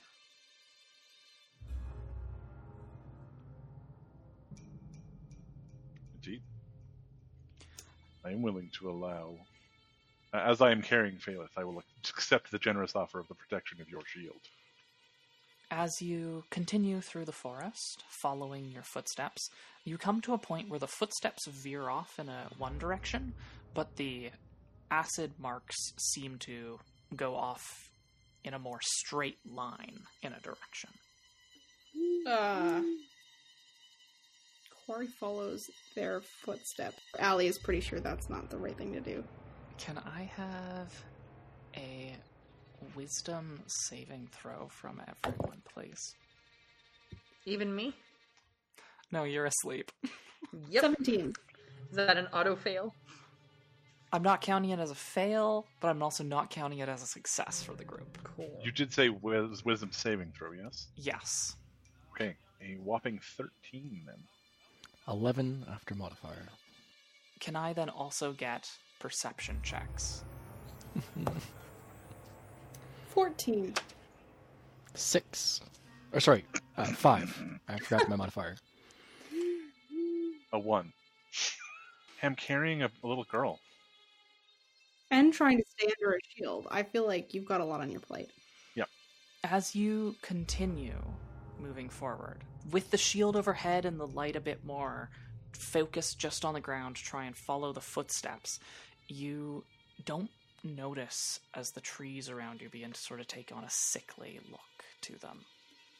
And as you step up to trees that Quarry would have recognized being a glade that they had stopped just short of entering, you instead step into them as a group. The very earth here has been liquefied as the roots of these trees have been rotted and putrefied beneath the earth. And you step into a rotting morass of slime, dirt, debris, and rotting leaves that is four feet deep. You have stepped into liquefied roots quicksand. Um, please take for the three of you who are walking. Uh, Mhm. Please take four bludgeoning damage. Ouch. And uh, Melian, can you please give me a what type of role do you think it would be to uh, hold, keep holding on to Phaleth and not drop her in this I mean, situation? I, I mean, that really depends on what you think it would be. I, I would imagine it's either dex or strength, depending on what sort of impetus it is.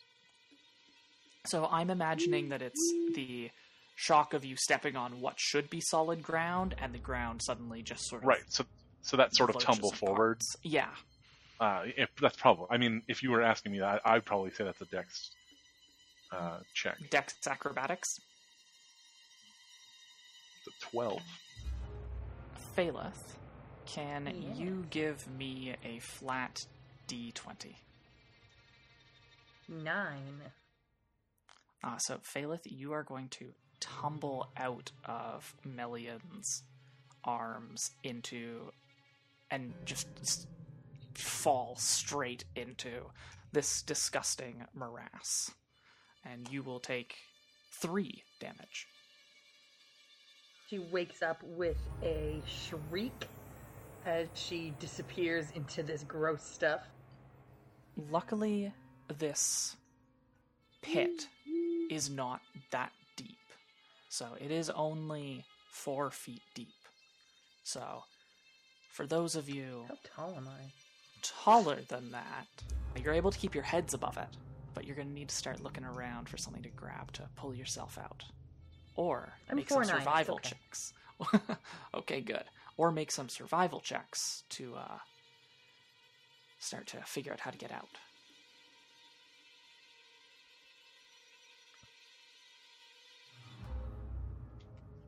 Uh, yeah. Sorry, perception check to look around to find something.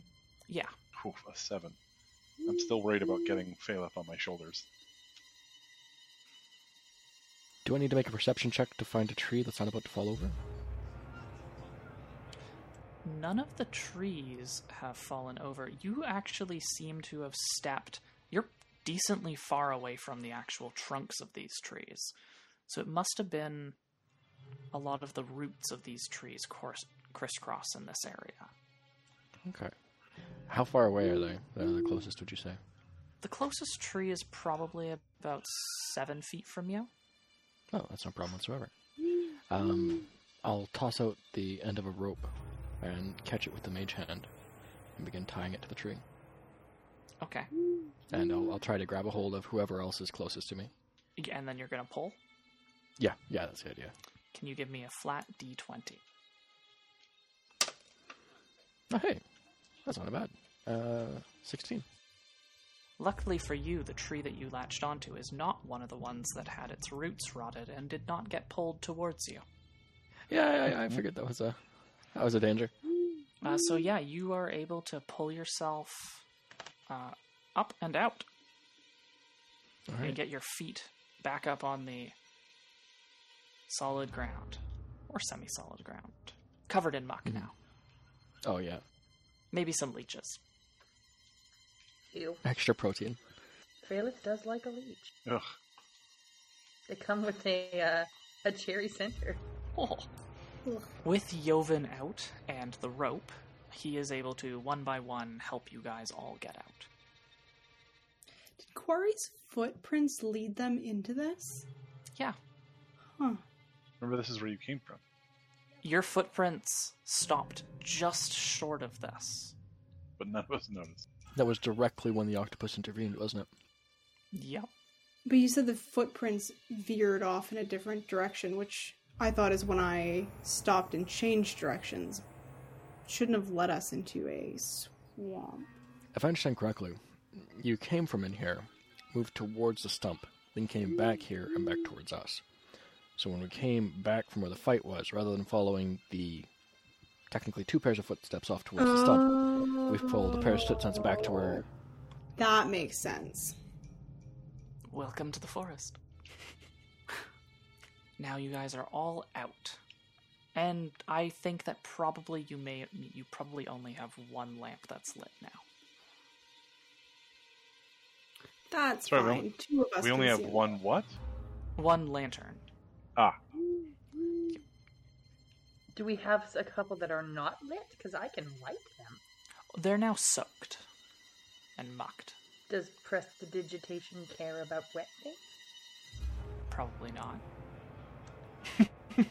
I use my magic to make them lighted. So you dry them off and light them, cleaning them off with prestidigitation. Yep, I clean them with prestidigitate and I light them with prestidigitate. They Uh, give off this. Are Y- Joven? Were they a candle or were they oil?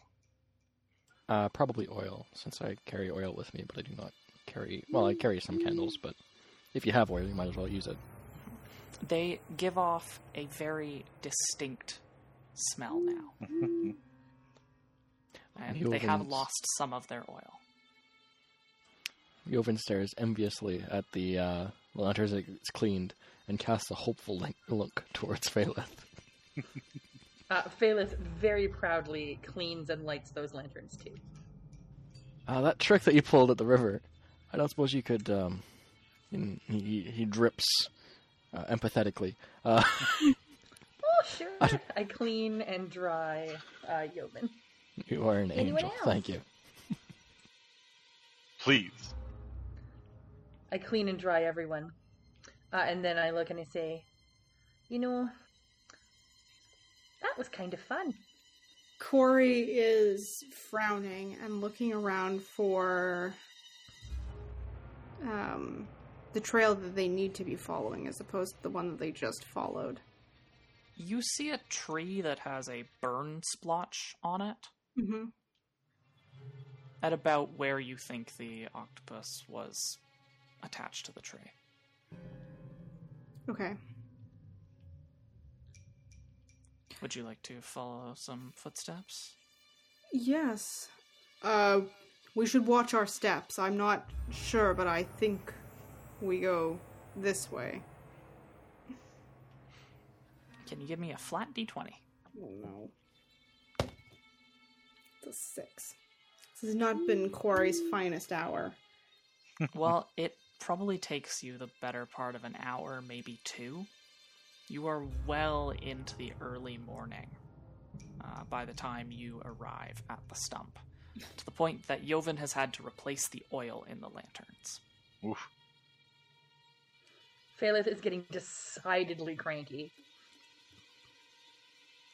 It's a bit farther than you said, and I'm welcome for the distance.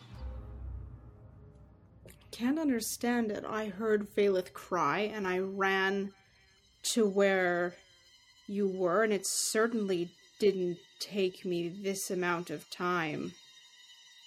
There's something strange about this forest. This forest is all messed up.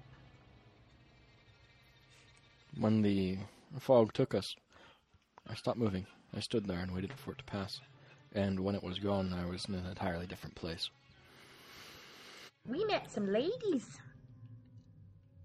Indeed. You We did. gotta fix their shrines or they're gonna kill us. What? But we have the rest of our lives to do it. No, they shan't kill us, Phaleth. Well, they're gonna You take are- us to their hellscape. They're just going to collect our souls, yes. But we have the rest of our lives. Apparently, you already fixed one, Joven. I came across one in the forest, and I remember the stories that the guards told, The ladies were quite nice. except for the dragging you off to the hellscape and stealing well, the I souls. said a hellscape, and honestly, it kind of looked like one, but it also looked like the suburbs. Wait, like the suburbs of hell? Or No, of like a city, like a place where families have barbecues and stuff. So, like, kind of like hell. Didn't you think it looked like horrifyingly nice there? Horrifyingly nice. Yeah. Like the kind of I place. where cannot say nothing as ever how I felt that, no. It felt like the kind of place where you'd get trapped in like doing boring stuff every single day, and it would always be safe. Uh, Melian is desperately trying to remember what the hellscape was that she that Phaleth was talking about because I don't remember this at all. His house. all all that Melian can remember is a rather sort of like ephemeral sort of place that had plants that were in various shades of purples and pinks and blues that glowed. And like everything seemed to be growing well. There was a large tree. There was a there was a there was a house or, or a hut at least. There there was a table that seemed to have been grown out of the out of a tree and its roots. Like Yes, these sisters seem to believe that they uh, they were they possess the only safe space in the forest. However, uh, as payment for their their kind guidance and uh, collection of us, uh, we are expected to pay them homage through the repair of their shrines. Or else we'll be trapped in the good, boring place forever. And not be proper ghosts like we're supposed to. Uh, Melian cocks his head at the proper ghosts like we're supposed to, because that sounds terrifying for him, but what, whatever. He's not prepared, prepared to press the point. Could you imagine living the whole rest of your eternity in a place that was nice and relaxing and soothing and everything was perfect and smelled good? Horrible. Melian is like, no, I cannot imagine that. Mm-hmm. Right? It would be torture. Oh, that is not what I meant. Sounded oddly appealing. That's the worst part. A few days ago, I might have been with Corey and Melian on this, but I don't know. I felt more alive recently than I have in months. That is the point, friend Joven. You will not be alive when this happens.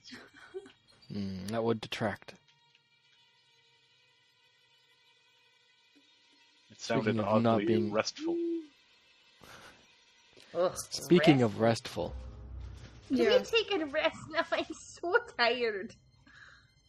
We should, and then we should discuss our plan of action for the bandits as we are nearing their camp. Melian's just gonna kick their arses, right?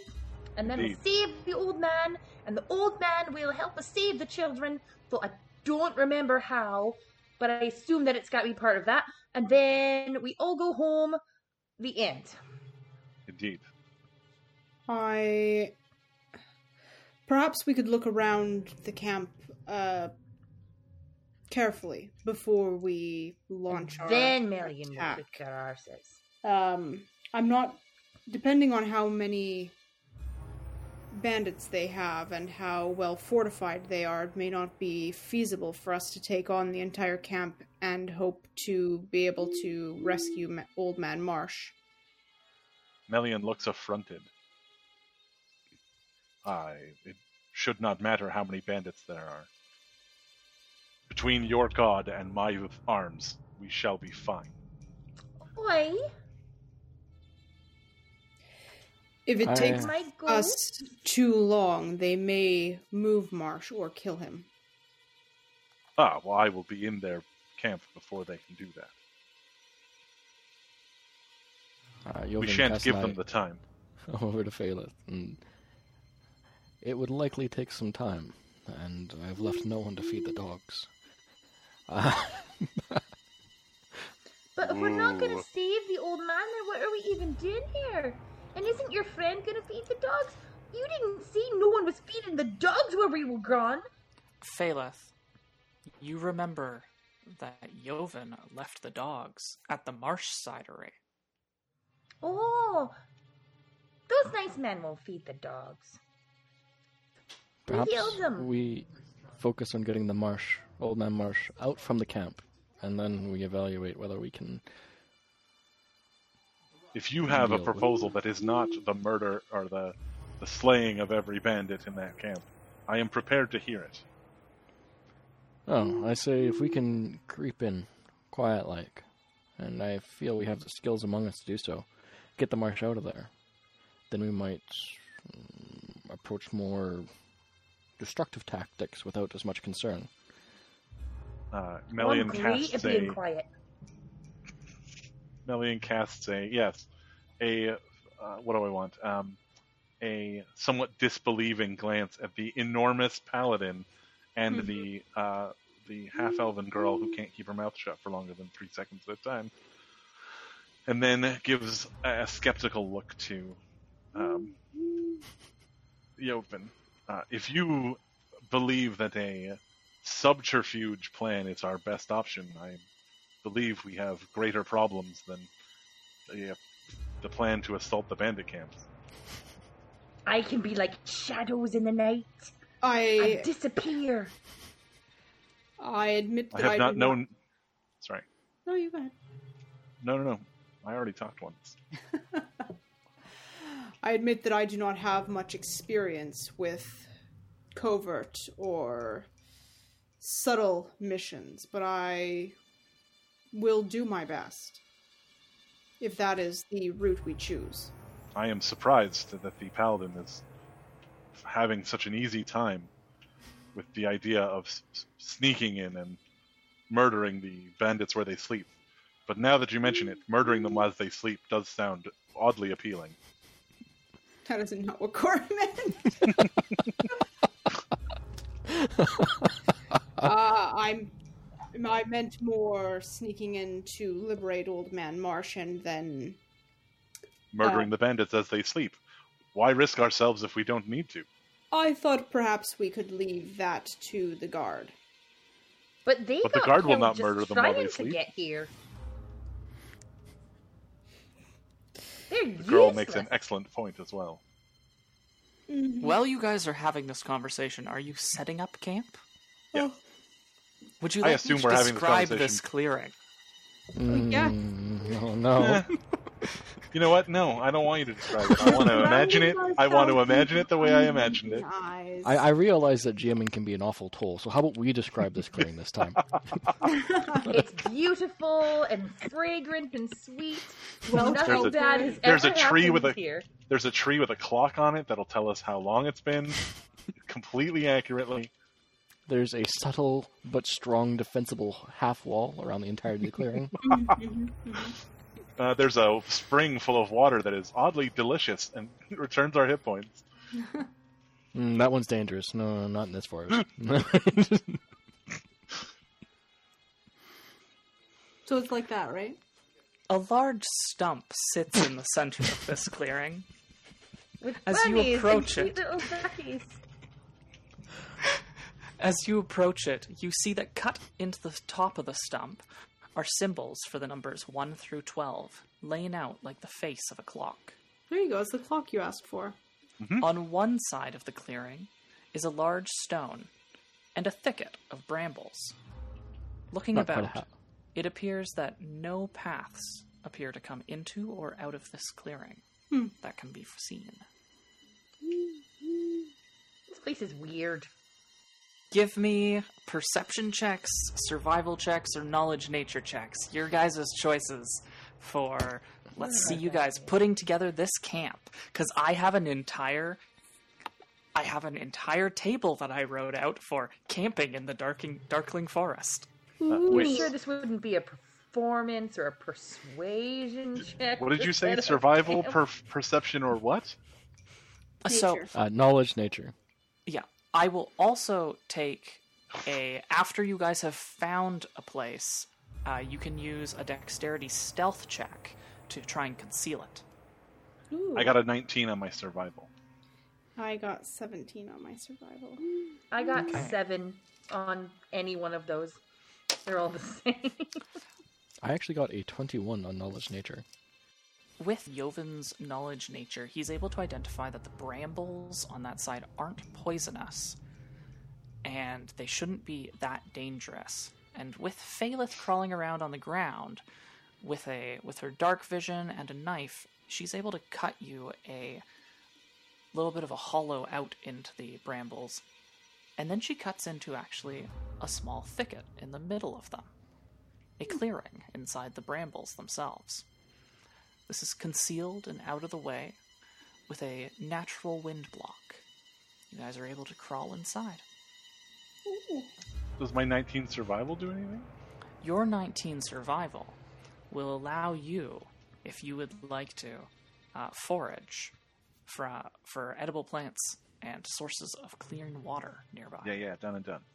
Yeah, uh, you are able to find some edible plants uh, as well as fruits. I can hear the quotation marks around those. no, um, I'm just, I'm. Give me one moment while I think about how you're able to. Uh, you like you come out of the thicket. You do a little bit of looking around. Uh, you are able to find some uh, some edible nuts, some edible mushrooms that you know are not poisonous and don't have any adverse side effects. They're not hallucinogenic, and you're also able to uh, find a small little creek that actually does run by. That Nice. runs swift enough and does not appear to have stagnant water here. You know, surprisingly enough, this actually matches up pretty close with our description. Yeah, All we need now is for uh, Corey to rustle up a rabbit, and um, Cute little duckies. And you guys have a small little defensible camp hidden away in this thicket. Nice. hell yeah. This is nicer than a lot of places Phaleth has lived. So you can continue your conversation. where do we leave off? Uh, killing all the bandits in their sleep is our new plan. Oh, yeah, yeah, yeah. Yeah, that sounds good to me. I could disguise myself as Seth. we could. We have his voice. We have his face. That's true. He didn't seem too keen on coming back here, though.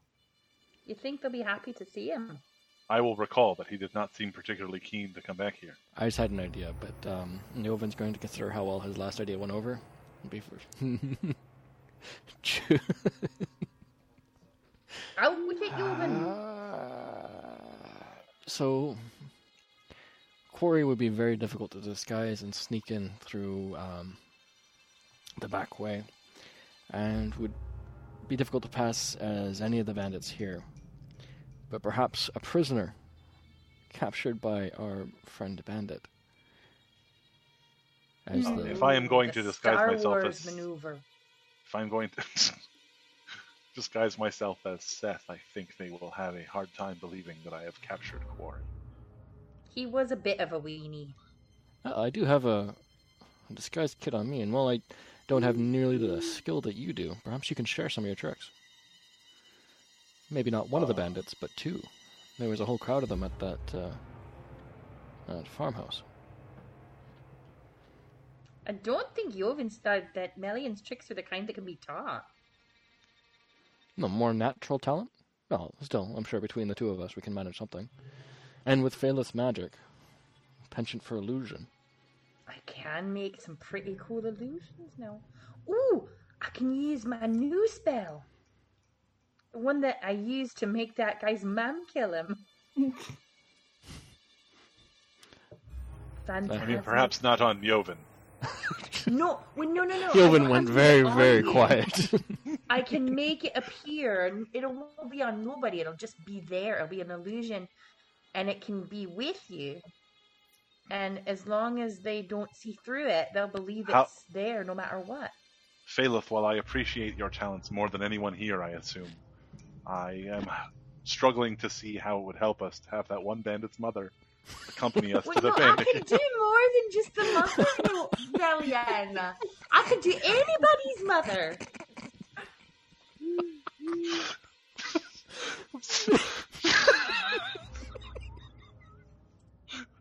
I'm sorry, I couldn't resist. I'm just losing it. I had myself I had myself muted over here and I just just lost it.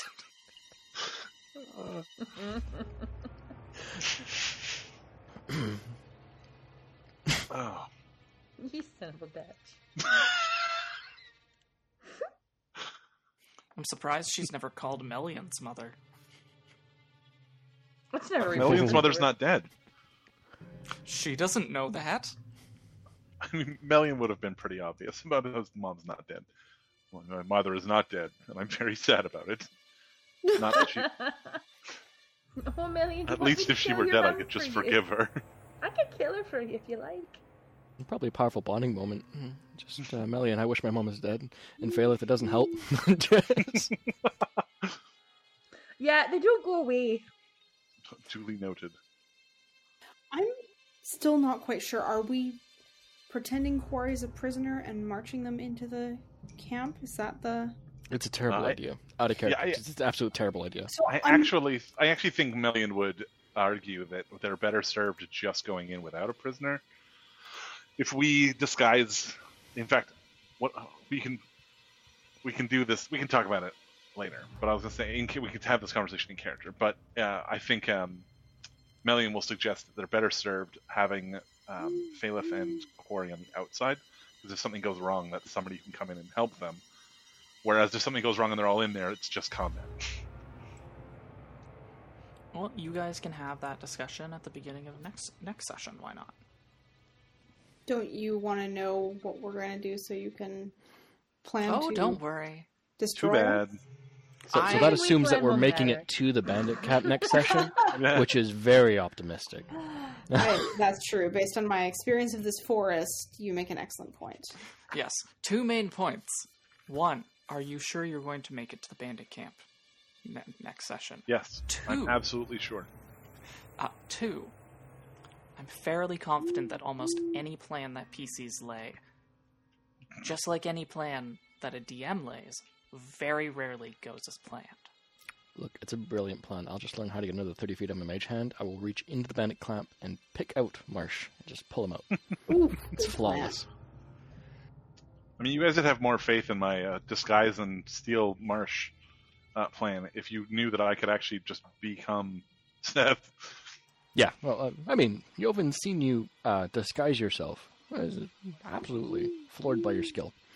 Um, plan. Phaleth believes in you, I mean, but she they also don't knows your secret. Yeah. Maybe not what she knows. She, I don't think she does. She know what you actually are. I don't think so. I, she no, but you you know that I can change shapes? Yeah. Uh, but I mean, Melian doesn't even know what he really is. Yep. So that's not a, that's not like he's kept it a secret from you. He doesn't no, no. know, That's that's what I figured. and he doesn't want to talk about his faceless true form. So Yeah. Uh, so with that, uh, on the on the camp, yeah. If we can make it smokeless and so that light doesn't pierce through the outside of the hedge or the, the thicket, then I don't see why not. let's say that you set up a small fire, you have it banked. Uh, Joven, you go out to check. Uh, can you give me a stealth check? Yeah, absolutely.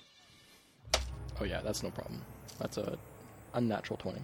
as you're out in the clearing, you look from a couple different angles. You can't see, and the wind is going. The light wind that's going is going in another direction. It's blowing the smoke away from the clearing, if any smoke was coming this way. You also made sure that uh, you were using the appropriate type of wood to reduce the amount of smoke going up and to reduce any cracks or pops, popping sounds. But while you're out, uh, you take a glance, looking down at the uh, carved stump, and you remember the words written onto the back of the map. The hour of the hearth or something. With high kings misplaced trust begin, march unto the beat of the storm's song. Then retrace the hearth's embrace, and mark the middle to two faced's wraith. So you remember that? You take note, looking at the n- only numbers on this stump. Perhaps after you've rested, you'll know more. Perhaps inspiration will come to you. With that, you head back into your small camp. You set up watches, and will please everyone take a long rest. Hooray, spells.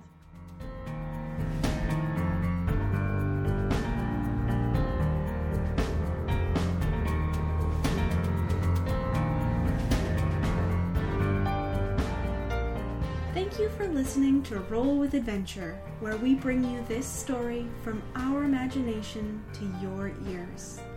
If you liked what you heard, please rate us on Apple Podcast and visit us at www.rollwithadventure.com. Our intro and outro music is Brave by Arcane Anthems. Thanks for the components of this episode's soundscapes. Go to zapsplat.com, Arcane Anthems, and Purple Planet Music. Full credits are in the episode description. We hope you've enjoyed listening. Bye!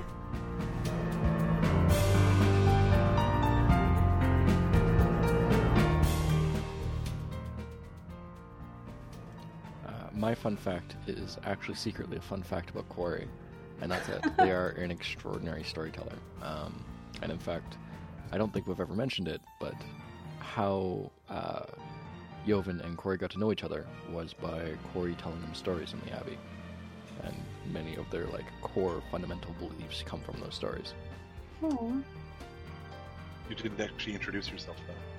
Oh, I totally missed that, didn't I? Can we edit like if I introduce myself? Can we do the Oh yeah, The we fact- can. No, no, oh right, no. right from the top? Okay. Uh, my name is David. I'm playing. Uh, I am playing um, Joven Savvy J. Cooperson, a human rogue. Oh, I got background noise. Give me a second. I will This is all. Brian. This this is all going in the bloopers. Uh, don't do this to me, Cass, please.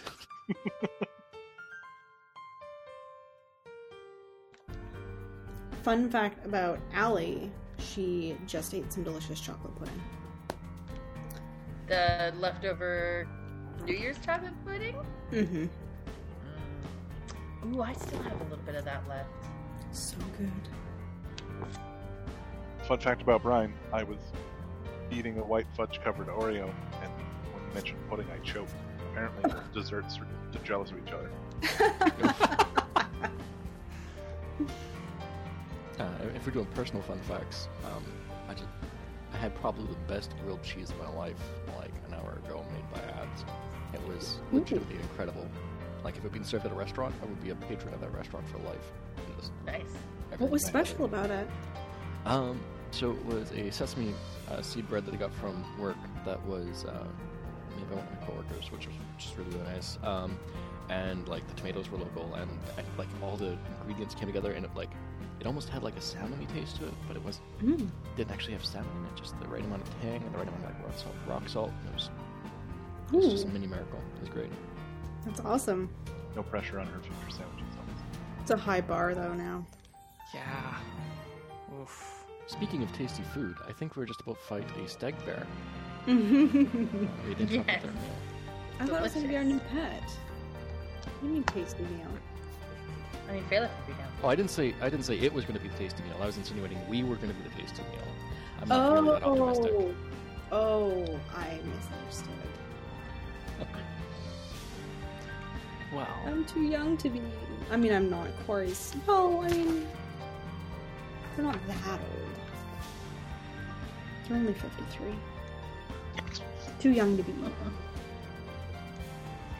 They have so much life left. They do. But they've only got one life left But They'll survive. They will survive. I don't know. Hey, hey. I mean, as long as they know how to love, I guess. At first I was afraid I was petrified. I like that we're all doing different parts of the song. You know? Wasn't sure with that dire stag bear how I'd survive. You spent so many nights learning how to wield a door. Man, I haven't written a musical in a long time. Dwemer Hollow, the musical. I can do that. Yeah, this will be a Patreon stretch goal when we have enough people to make that a reality. When we have both a Patreon and gold. Alright, Grogu, you gonna move, bud?